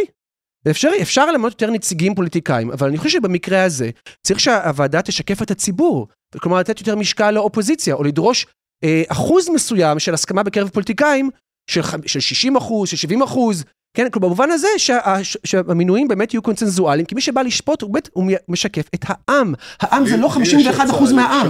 אני חושב שבמעבר מבית משפט השלום לבית המשפט המחוזי, ומבית המשפט המחוזי לבית המשפט העליון, צריכה להיות דומיננטיות של השופטים. בקידומים, כלומר. בקידומים. צריכה להיות דומיננטיות, בעוד שבבחירה של אנשים מחוץ למערכת השפיטה, צריכה להיות דומיננטיות בהתאם להצעה של הוועדה. רפי ביטון פה עושה כל כך הרבה לא ותופס את הראש, אני חייבת לשמוע מה יש לו לומר. אז אולי דרך הנקודה הזאת, יש כתב בגלובס עם אובססיה לשופטת מסוימת בבית המשפט המחוזי, מיכל אגמון גונן. רציתי להזכיר אותו, את הכתב. יפה. אז השאלה היא, האם היא דוגמה טובה לכך שיכול להיות אדם אחד, שופט שנבחר, והוא פשוט, הוא קובע את מדיניות ההגירה של מדינת ישראל, זאת טענה נכונה או השמצה פרועה. אני אומר, בעצם יש לנו את... כיום, מי שאחראית על כל העררים, על בית הדין לעררים בענייני הגירה והסתננות, היא השופטת מיכל אגמון גונן. עליה, באופן שלא מוסדר, גם מה שהיא עושה, זה לא מוסדר בחקיקה ולא בשום אופן אחר, שהיא היחידה שמקבלת את כל העררים, וגם עליה, אם מבקשים להגיש בקשת רשות ערעור, זה מגיע לשני שופטים ספציפיים, שהם השופט פוגלמן והשופטת דפנה ברק-ארז, שאם אמרנו שיש שופטים ימניים כמו סולברג, אז היא שופטת. בעצם דפנה ברק-ארז. השאלה היא, האם המצב הזה הוא מצב בריא? לא, אני חושב שזה מצב לא בריא, ואני חושב שאנחנו קצת עובדים על עצמנו, כשאנחנו אומרים שיש מרכיב מקצועי בבחירה של שופטים בדרגים נמוכים יותר, מפני שגם שופטים בדרגים נמוכים יותר, לוקחים החלטות ערכיות שיש להם משמעות, ואני חושב שאנשי ציבור הם אלה שצריכים למנות אותם. יש מדינות שהם בהם בכלל נבחרים בקלפי, השופטים האלה. שופטי שלום, לדוגמה, מבצעים... זה מה שאתה רוצה? לבחור שופטים בקלפי? לא, לא אמרתי. לא, אני שואל, אבל האם תרצה את זה? לא אמרתי. לא, אבל אני שואל, האם תרצה את זה? לא אמרתי, זה צריך לראות הצעה. אבל אני שואל, האם תרצה להיות ארצות הברית כמו מדינות ארצות הברית? באופן עקרוני זו לא העמדה שלי, אבל אני... למה לא בעצם? למה לא? אם תיתן לי, אז אני אסביר, כן? קודם כל, זו לא העמדה שלי. אבל אני בכלל לא מוציא מכלל אפשרות שיש תחומים שבהם כן עדיף שאדם יהיה נבחר ציבור, כמו לדוגמה תובע הראשי, אם יהיה לנו יום אחד. שם כן יש הצדקה לזה, אבל זה לא נושא הדיון שלנו. עכשיו, ולכן אני חושב שכששופטי שלום אחראים על מדיניות המעצרים שלנו שיש בה מרכיב ערכי, ושופטי מחוזי אחראים על פעילות מנהלית לא זניחה בכלל, כולל הגירה, ויש בה מרכיב ערכי, אני חושב שגם הם צריכים להיות כפופים לאותו מנגנון בחירה. עכשיו אני רוצה להגיד משהו על דברים שנאמרו פה. יש שני אלמנטים לדיון על הרפורמה, או שני חלקים. חלק ראשון, האם המצב הקיים הוא טוב או לא, חלק שני, איך פותרים אותו. אוקיי? עכשיו, זה לא מקרי שאני חושב שהמתנגדים לרפורמה כל הזמן הולכים לדבר על פתרונות, כי בורחים כל הזמן מלדבר על המצב הקיים. מתארים לנו את המצב הקיים באיזו צורה רומנטית, כן? כאילו זו איזו שיטה מושלמת כזו. אני אמרתי באיזשהו מקום שמתארים את זה, כאילו שלוש ההמצאות הגדולות שישראל נתנה לעולם, זה הדיסק און קי, עגבניית השרי והוועדה לבחירת שופטים. שכחת את היועץ המשפטי לממשלה והתגלת. כן, אגב, גם הייעוץ המשפטי לממשלה זה המצאה, כי אני לא מכיר מדינה מערבית שבה ההיצע שלו מחייבת, כאילו שהשרים שם פושעים כל היום כי הם יכולים לסטות מההיצע. אני חושב שיש איזה משהו עמוק מאחורי הגישה הזו. יותר מדי זמן, יותר מדי שנים, התייחסו לחלק בעם כאילו קצת מטומטם. זאת אומרת, כאילו אפשר להגיד לו שהוא יקרא את פסקי הדין, הוא רק יקבל תחושה שיש מאחוריהם איזה אג'נדה, אבל אין בהם אג'נדה. הוא יראה את המינויים, הוא רק יקבל תחושה שיש מאחוריהם איזושהי יד מכוונת או איזשהו קו, אבל אנחנו נספר לו שלא. שרות גביזון היא לא הייתה בעליון, היא כתבה תורי דעה. כן, כי היא כתבה תורי דעה. אז מה שקורה, ואני חושב שזה הפספוס הכי ענק של מתנגדי הרפורמה, הם פשוט לא מבינים לאיזה רמת מרחק הם הגיעו ממה שאני תופס כרוב העם. Okay. עכשיו, יש פה מערכת, כמו ועדה לבחירת שופטים, שבמשך שנים יצרה מוסדות מבזים, כמו הכיסא המזרחי והכיסא הערבי והכיסא הדתי, ומספרים לנו שזה יופי של דבר, זה לא שבור, אל תתקנו. אבל לאנשים כמוני, זה נמאס. אנשים כמוני הגיעו למסקנה שזהו, זה לא יכול להמשיך יותר. עכשיו, אנשים כמוני, כשאני אומר אנשים כמוני... רגע, אבל למה באמת היה את הכיסא המזרחי? זאת אומרת, אני חושב שדוקטור שנער אומר בצדק, שיש 3 חברים בוועדה לבחירת שופטים מטעם השופטים, אם זה היה חשוב לשלטון הליכוד, בעצם נציגי המזרחים, זה היה קורה, היו מתמנים הרבה יותר מזרחים? כן, קודם כל, לא אמרנו שה... עלייה ל7 חברים לצורך מינוי שופט עליון היא משהו שהוא רק מהשנים האחרונות. זאת אומרת, במשך עשרות שנים פה לא היה מצב כזה. במשך עשרות שנים למעשה... 15 שנים זה לא שנים האחרונות, זה 15 שנים ככה. כשתחשוב, כשתסתכל על כמות המינויים, תראה שזה כן משמעותי. עכשיו... מה זאת אומרת? השופט סולברג... רגע, אבל לפני זה אפילו היה עוד יותר קל. אבל אני רק רוצה להשלים משהו... אבל אתה פשוט מטעה, כי היה... לפני זה היה נדרש רוב של 5 ולא 7. לפוליטיקאים היה אפילו יותר קל למנות מי שהם רצו. רגע, כולם יעבדו אותנו, תן לו לסיים טיעון. ממש לא, מפני שהיית בעולם... אדם, היינו בעולם שבו לשופטים יש 3 ושני נציגים של לשכת עורכי הדין, שהם תמיד איתם, זאת אומרת, תמיד היה להם 5 מ9. בואו לא נעבוד על עצמנו. להפך, היינו במצב שבו היה להם רוב אוטומטי. חיות אפילו התקוממה ברגע שהנציגי... זה לא נכון, נציגי הלשכה... רגע, דינה, אולי ברשותכם, תנו לי רק... היו פעמים שהם תמכו בשרת המשפטים, אנחנו זוכרים את הברית הבלתי קדושה. ועל כך בעצם הנשיאת בית המשפט העליון התקוממה מאוד, בעצם שהנציגי הלשכה עברו מלתמוך ב... נכון, אי אפשר לבנות על זה, נציגי הלשכה פעם הם ככה. דינה, ברשותך, אני רק... דוקטור ביטון נסער, חייבים אותו להיסער. כן, עכשיו נאמר פה שהרפורמה אז קודם כל דיברנו על המצב הקיים, אני חושב שצריך להסכים שהמצב הקיים הוא ממש מצב רע. לא, לא חייבים להסכים. לא מסכים. לא חייבים להסכים. אתם לא חייבים. אפשר לחכות לתורנו בנימוס ואז לחלוק. אתם לא חייבים, אתם לא חייבים. אתם רק צריכים לתת לי לדבר, לא חייבים להסכים. עכשיו, בניגוד למה שנאמר פה, הרפורמה לא נותנת לחצי עם לבחור שופטים. זה ממש לא נכון.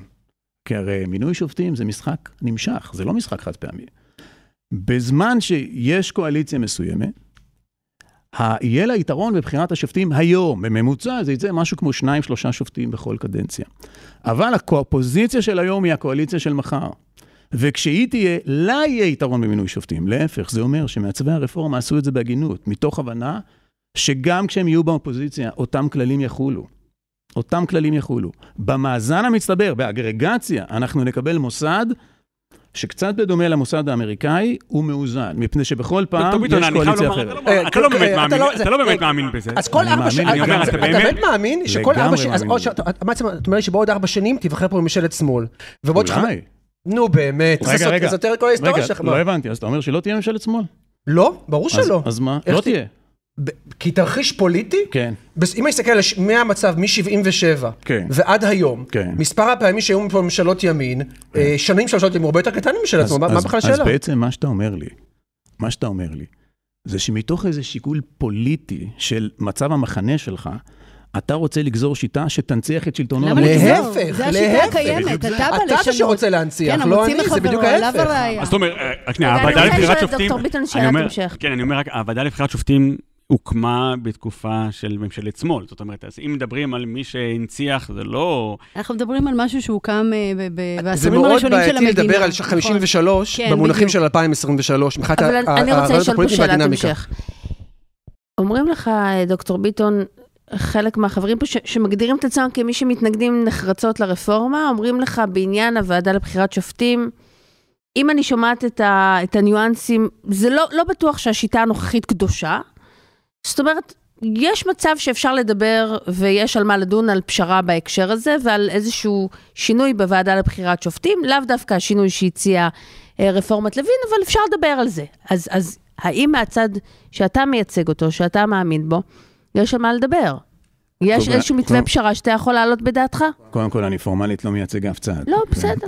אתה מייצג את עצמך, אבל אתה מייצג גם רעיונית ציבור מסוים. חשוב להגיד שאני לא מייצג אף אחד. תראי, זה ברור, ואני חושב שזה נאמר מההתחלה, שלדבר על הרפורמה זה דבר טוב. זה לא דבר רע. זאת אומרת, הרפורמה לא אמורה להיות בהכרח מוכתבת, והדיון הוא פתוח. מהבחינה הזו, בהחלט אני מקבל את זה שנוכל לדבר על הדבר הזה ולשמוע רעיונות. אני לא רואה בזה שום בעיה. אני לא בטוח שהשולחן הזה הוא השולחן שבו נגיע להסכמות בהכרח, כן? אבל באופן עקרוני, אני חושב שגם השר לוין אמר את זה שוב ושוב, שהוא פתוח ל... לא, אבל שאלת אותך ברמה הפרקטית, איזה תרחיש בהקשר הזה, אתה אומר, וואלה, סביר בעיניי. אותי פחות מעניינים התרחישים המדויקים. אותי יותר מעניין עיקרון. והעיקרון שחשוב לי הוא שיקרו שני דברים. אחד, זה שבסוף נגיע לבית משפט שהוא מאוזן יחסית, מה שלא נכון לגבי המצב הנוכחי. ושתיים, משקל הכובד בבחירת שופטים, כמקובל בכל העולם, צריך להיות לנבחרי ציבור. מעבר לזה, התרחישים אותי הם טיפה פחות מעניינים. יותר מעניין אותי לוודא שהעקרונות האלה מוסכמים, ושכל תרחיש ייגזר מהם. אתה יודע שנשיאת העליון אמרה, אסתר חיות בנאום שלה באותה אוניברסיטת חיפה, הנאום המפורסם, היא אמרה, הבעיה העיקרית שאני רואה היא העומס על המערכת. אז אולי, ותראו, השקפנו דיונים וכולי, אז אולי הייתם צריכים להתמקד בלהוסיף שופטים, ולאו דווקא להתעסק בשאלה מי ימנה אותם. מה עמדתך? קודם כל, יש אספקט משני, עקיף של הרפורמה בהקשר של עומס. מפני שחלק מהעומס על בתי המשפט זה עומס שהם ארגנו לעצמם, בפתיחה מופקרת לחלוטין של הדלתות שלהם, ובעיסוק בדברים שהם לא צריכים לעסוק. לדוגמה, אורך השיער של גבר בצהל. לדוגמה, באף, אני מלמד גם דיני צבא, אני אומר לכם שבאף בית משפט עליון בעולם לא דנים בדברים האלה. אולי באורך שיער דווקא כן ידונו, כי בשאלה, דנו בשאלה של הכיפה, בחייל, אז אמרתי, אולי השיער זה לא דוגמה. אבל לדוגמה, בהוראות פתיחה באש על גבול עזה לא היו דנים בבית משפט עליון אחר. אז אני חושב שלמעשה מזעור השפיטות כמעט לאפס, פתיחת הדלתות לכל עניין, לכל דבר, הכרה בעותרים ציבוריים, גרמה לזה שבעצם כל הדברים החשובים מוכרעים רק בסוף כשיש עתירה. וזה כן משפיע על עומס. עכשיו, הרפורמה לא שוללת עיסוק גם בסוגיית העומס, אבל כרגע אם באה לטפל בדברים הרבה יותר בסיסיים, בשאלת הקשר בין הרשויות, וזה דבר הרבה יותר בסיסי. שאלה, דינה זילבר, אנחנו זוכרים את האמירה האלמותית של השופטת מיליאם נאו, זיכרונה לברכה, כאשר השרה איילת שקד רצתה לשנות את הרכב הוועדה לבחירת שופטים, והיא אמרה לה, את בעצם הנחת אקדח על השולחן. אז יכול להיות שהאמירות, כן, אבל לא ככה, כן, אבל לא ראש ממשלה שנאשם בפלילים, כן, אבל יותר מדי קיצוני, בעצם זה משחק, זאת אומרת, אפולוגטיקה, כיוון שאנחנו מחפשים כל פעם, למצוא למה לא עכשיו, או יש דברים אחרים יותר גרועים, ובעצם המערכת לא רוצה לשנות שום דבר, כי אז הייתה הצעה יחסית צנועה. אז ברשותך אני אתייחס, קודם כל אני רוצה להסתייג משלושה דברים שאמרת. אחד זה העניין הזה שהצגת אותי כמתנגדת לכל שינוי. הדבר השני, האופן שבו תיארת את היועצת המשפטית לממשלה כמישהי שהיא כביכול לא מתעלה לרמת הקשירות הנדרשת, בה בשעה שמדובר במישהי שהייתה פרקליטת מחוז סופר מוערכת, משפטנית, שאנשים שמכירים אותה ולא חיים רק מכותרות מסולפות בעיתונים, מאוד מאוד מחזיקים מהמשפטנות שלה. אני חושב שאם רק אמרתי שאין לה שום ניסיון בתחום של ייעוץ משפטי לממשלה ובתחומי ביטחון, נראה לי ש... קודם כל זה לא נכון, זה לא נכון, כי זה מישהי שהייתה 30 שנה במערכת, הייתה פרקליטה אזרחית שמטפלת, אתה יודע שהסוגיות במשפט לא מגיעות מחולקות לפי מגירות, וכשאתה אחראי על פרקליטות מחוז, אגב, גם דמויות אחרות, אגב, גם חלק מהדמויות שנחשבות עד היום לגדולי היועצים המשפטיים שהיו למדינת ישראל, השופט ברק, אני מזכירה, נשיא בית המשפט העליון ברק, הגיע לתפקיד הייעוץ המשפטי לממשלה כמרצה לדיני שטרות מהאוניברסיטה העברית. אגב, לא אבישי טבע את הביטוי, לא ממנים תת-אלוף לרמטכ"ל. לא, בסדר, אבל זה בעיניי ממש לא מכבד, כי במקרה אני גם מכירה את האיכויות של אותה מועמדת. לא, בסדר גמור, אנחנו נמסור את זה לשופט גרוניס, הכל בסדר.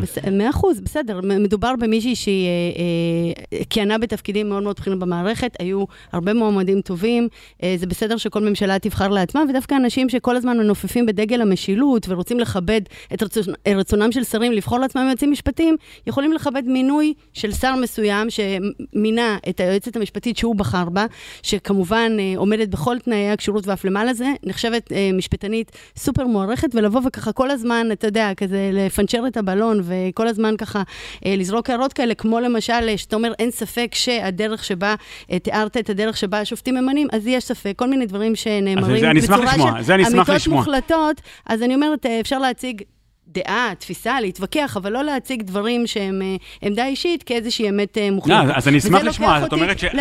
למשל, לגבי העניין של גביזון, זאת אומרת, אחד הדברים שלי מאוד מפריעים בוויכוח, זה בסדר גמור, אנשים שחולקים ושחושבים ב-180 מעלות הפוך ממה שאני אומרת.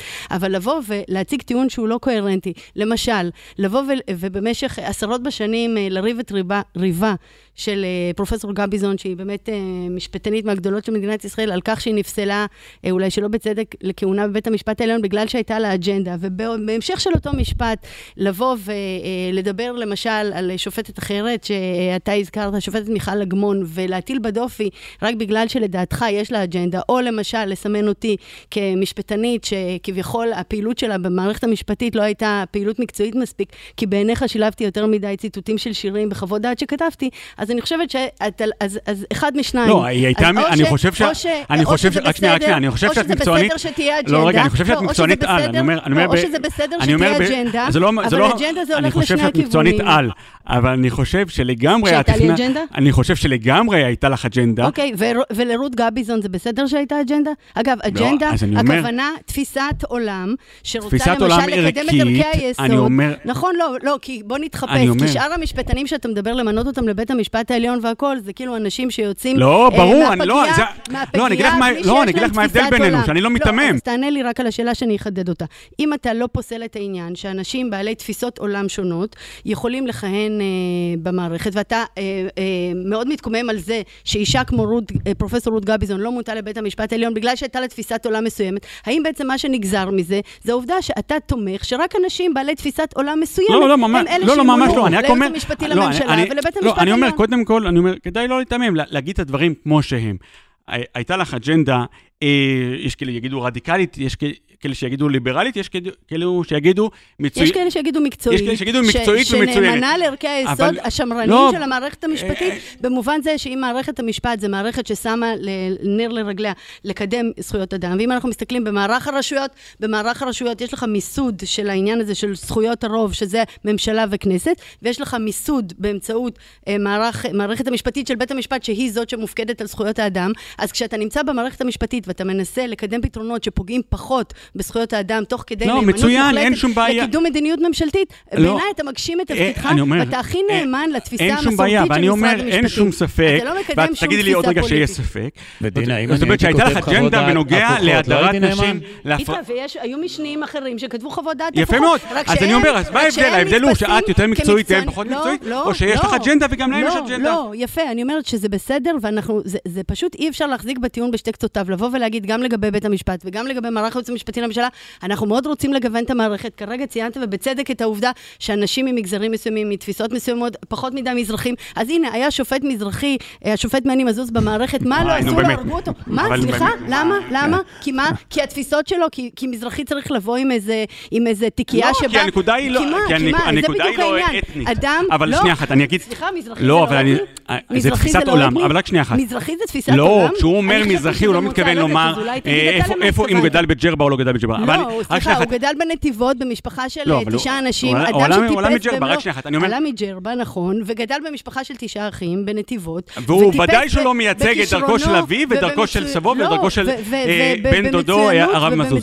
אבל רק שנייה אחת, אני אומר... ובמצוינות, מישהו קשרים ומישהו דברים טיפס למעלת... שמאלני אשכנזי קלאסי. לא, סליחה, מי אתה שתגיד את הדבר הזה? לא, מה זה בלי ספק? אבל רק שנייה אחת. לא, אני אומר... זה פשוט טיעון שחוטא לחלוטין בעיניי לתיאור של מצב. אבל אני רוצה רק לחדד בדיוק את הנקודה הזאת.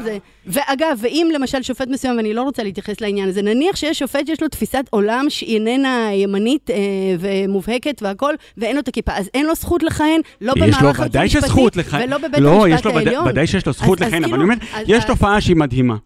זאת אומרת, כאשר הגענו, כל מיני עניינים הגיעו לייעוץ המשפטי לממשלה, ידענו מראש מה תהיה הדעה של דינה זילבר, וידענו מראש מה תהיה הדעה של רז נזרי. אוקיי, נו מה הבעיה בזה? קודם כל... זאת אומרת, רגע, אבל אם זה עניין...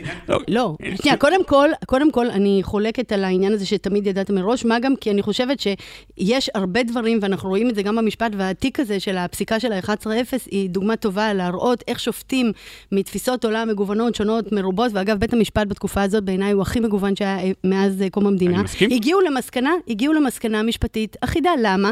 כי זה לא שאתה מתחיל, גם אם יש לך תפיסת עולם ודעה, והמקום שמנו באת, ואדם יש בסיס פסק הדין בעניין דרי הוא באמת שאלה פרסונלית. התכוונה לנתניהו, אני חושב, 11-0. כן, 11-0 התכוונתי לתיק של...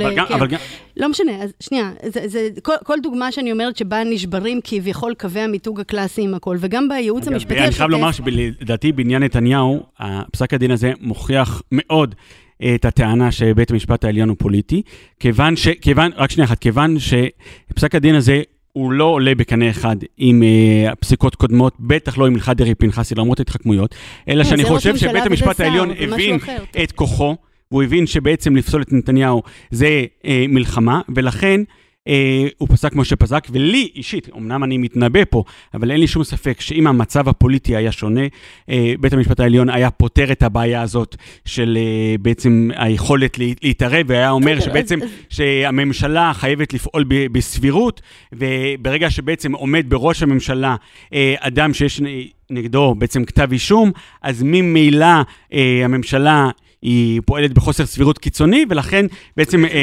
אז זאת הערכה שלך.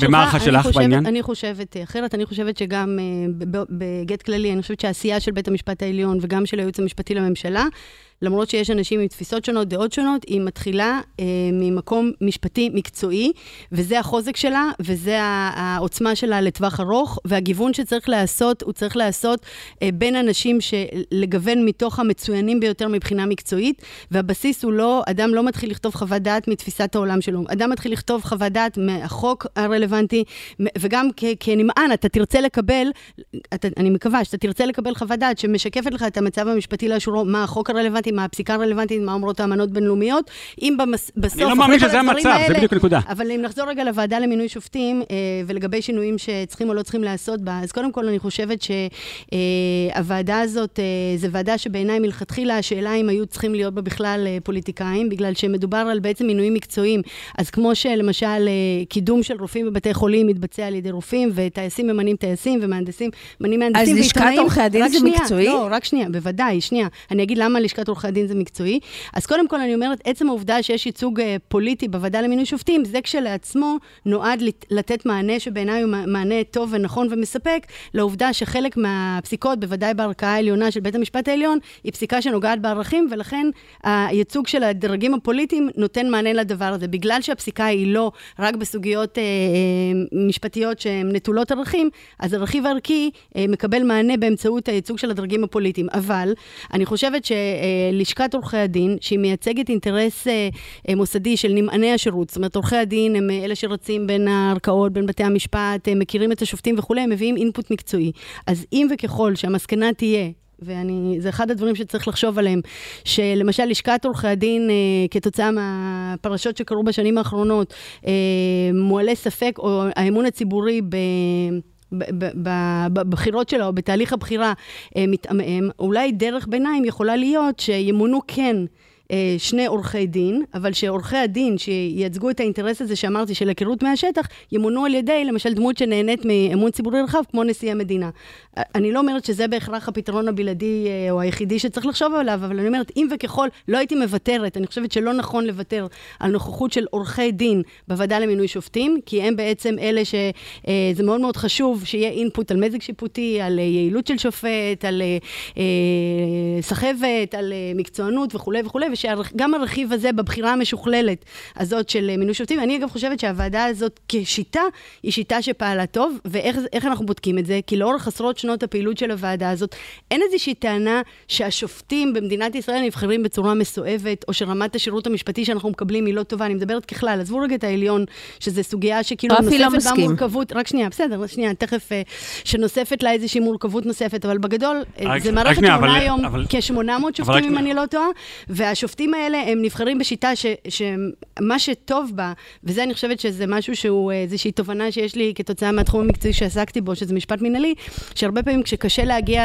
למסקנה או לאחדות מחשבה מהו צדק, אז הולכים לשיטה שהצדק הוא התהליך. כן, צדק תהליכי. אז כאן, רק שנייה, הצדק התהליכי מושג באמצעות זה שיש לך ייצוג גם לשופטים, גם לדרג של מיניסטריאלי, של שרים, גם לדרג של חברי כנסת, וגם לדרג של עורכי דין מהשטח. זמננו ממש עומד להיגמר, אז אני רוצה להגיע לסוגיה האחרונה, ולתת לכל אחד להגיד, לשאול שעה קצרה, ולתת לכל אחד להתייחס, כי דנו עד עכשיו בסוגיות המשפטיות, והן חשובות, אבל אנחנו נמצאים בסוגיה חברתית, ישראלית, הרבה יותר מורכבת בעיניי בימים אלה. ואני רוצה לשאול אותך, אדם שינאר, האם המחנה שאתה בא ממנו, שחלקו יוצאים ממנו אנשים שקוראים לרדת מהארץ, ולא יוצאים מכאן כסף, ואומרים הלכה לי המדינה, ואפילו שמענו את עורך דין דוד חודק מתבטא אתמול בביטויים אפילו חריגים יותר, האם אתה לא חושב שקצת נסחפתם?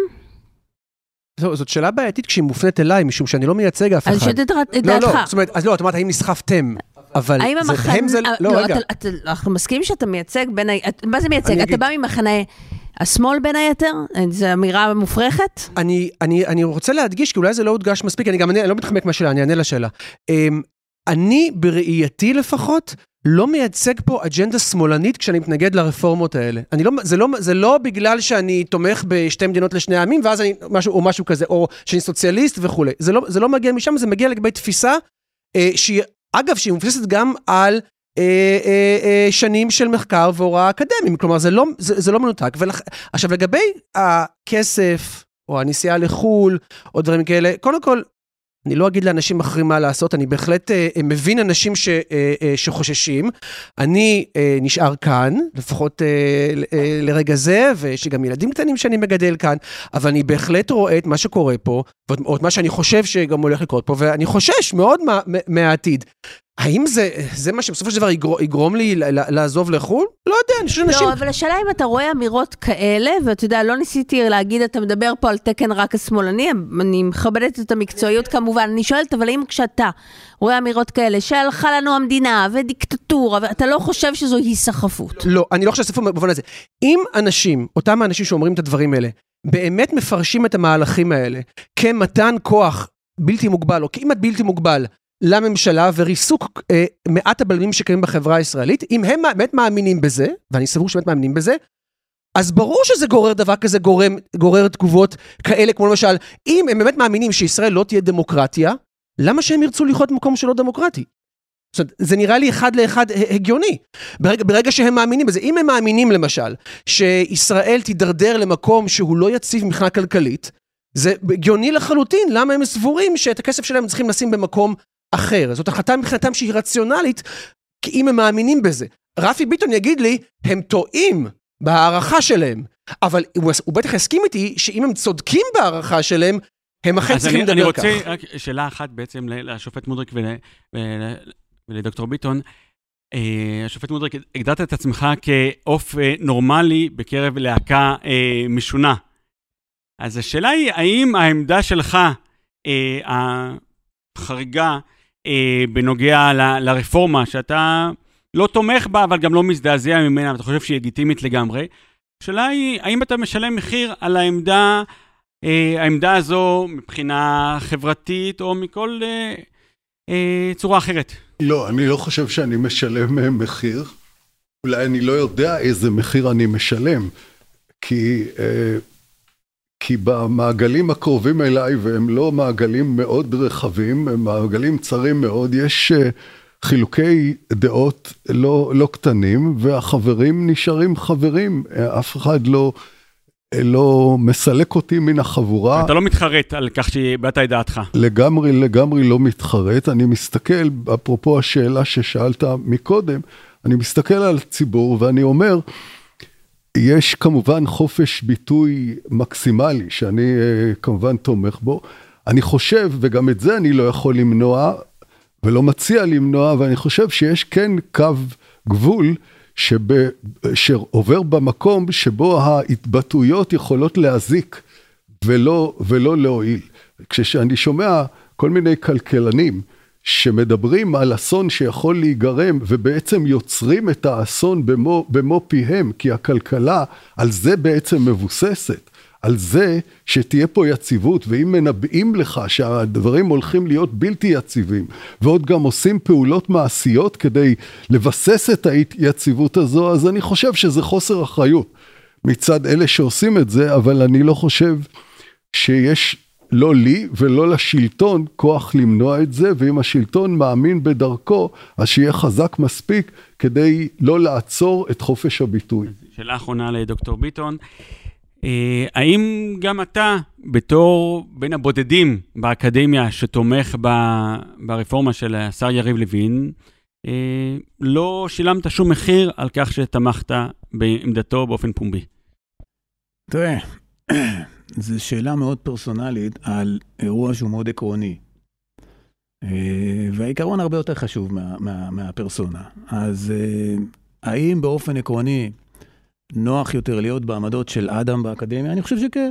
אדם, זה יותר נוח, נכון?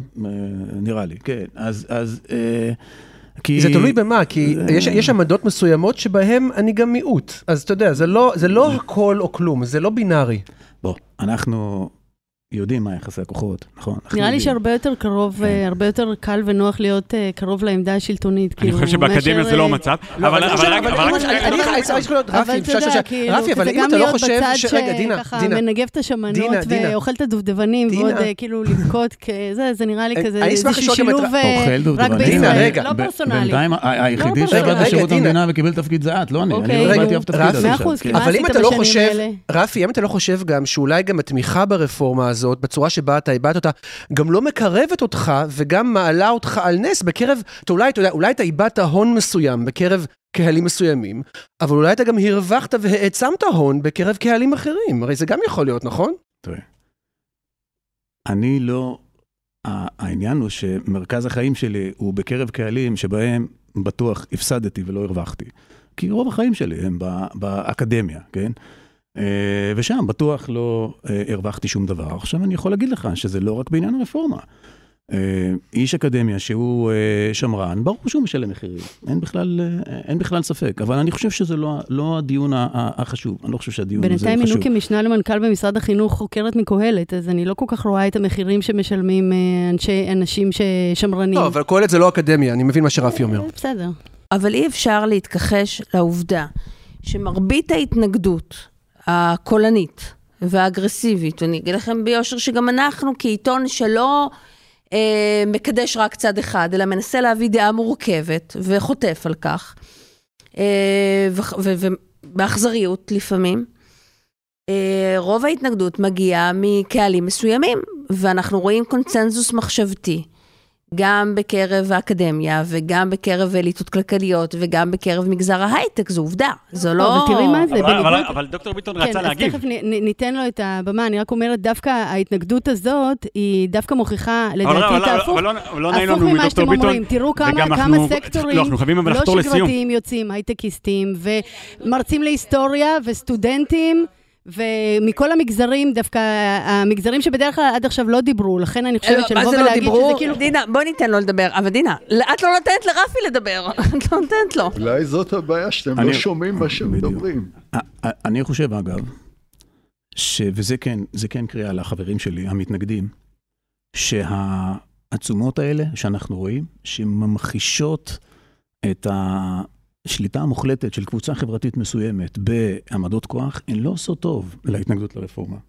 אני יכול להגיד לך שהאדם הפשוט ברחוב שמסרו את העצומות האלה, הוא אומר לעצמו, אחידות דעים כזו בקרב טייסים, כלכלנים, אנשי הייטק, זה רק מגביר את הניכור שלו, זה רק ממחיש לו כמה חלוקת הכוח אצלנו בחברה היא כל כך לא שוויונית, כמה תמונת המראה של האקדמיה, שהיא קיצונית מאוד באקדמיה, משכפלת את עצמה במוקדי כוח אחרים, וזה דווקא מחבר אותו ללמה טוב שתהיה רפורמה, שתבזר את הכוח הזה ולא, ותשנה את אחיזת הכוח ההיסטורית הזו של קבוצה מסוימת. אז מה, הרפורמה עכשיו תבוא ותבזר את האקדמיה ותדאג למנויים באקדמיה? חלילה. הרפורמה עוסקת רק בתחום המשפט, ולאף אחד אין כוונות לגוע בשום אקדמיה ושום חופש אקדמי ושום כלום. אבל אני כן רוצה לשאול אותך, אני אשאל אותך רגע שאלה בשם המתנגדים, ותנו לי לשאול בשמכם. זאת אומרת, האם אתה יכול להבין את החשש מצד אחד, ומצד שני, האם אתה חושב שלנוכח העובדה שבכל זאת, באמת יש, גם אם בעיניך היא לא מוצדקת, יש דאגה שאני חושבת שרובה כנה מאוד בקרב מתנגדי הרפורמה, ברמה שאולי אנחנו דוהרים לאיזושהי מלחמת אחים, זאת אומרת, העצבים פה חשופים מאי פעם, האם לאור הדבר הזה, אם אתה יכול להבין אותו, והאם לאור הדבר הזה אולי כדאי לעשות את זה בצורה שהיא יותר מדורגת, יותר בהידברות, יותר, אתה יודע, לא זבנג וגמרנו. אז קודם כל יש לי הבנה עמוקה מאוד לדאגות של אנשים, לאנשים מן היישוב שדואגים. רוב האנשים לא מומחים בנושאים, לא יורדים יותר מדי לפרטים, יש להם אינטואיציות, יש להם הבנה, הבנה טובה אגב, אני חושב שלמארג האגרגטיבי של האנשים יש הרבה שכל. ויש לי המון הערכה והמון הבנה לדאגות שלהם. אין לי הערכה למי שלא מביעים דאגה מנזק, אלא משתתפים ביצירתו. זאת אומרת, יש הבדל עצום בין להיות איש הייטק שאומר, אני מוטרד, זה בסדר, זה לגיטימי. אפילו כזה שאומר, אני מוטרד, אני לא יודע אם אני רוצה להמשיך לחיות פה. לבין אחד שאומר ודואג לפרסם שהוא ימשוך את הכסף כדי שבנקים ייפלו. זה כבר משהו בלבל אחר לגמרי, ולזה אני חושב שכולנו צריכים להתנגד. זאת אומרת, יש הבדל בין לגלות הבנה לחששות של אנשים, לבין לגלות הבנה לאנשים שלא מביעים חשש מנזק, אלא ממש משתתפים בניסיון בכוח ליצור אותו, ואפילו מנסים להפעיל על הממשלה כוחות שבעיניי הם בלתי לגיטימיים בעליל. נראה לי שסיימנו. תודה רבה לכם. תודה רבה. עד כאן פרק מיוחד של הצוללת, שבו הבאנו בפניכם דיון שקיימנו בתצורה של שולחן עגול על הרפורמה המשפטית, וייתכן שיהיו עוד כאלה בעתיד. עורך הסאונד הוא ניר לייסט. נתראה ביום חמישי בפרק נוסף ויותר שגרתי של הצוללת. אני אלה וייסברג. ביי ביי.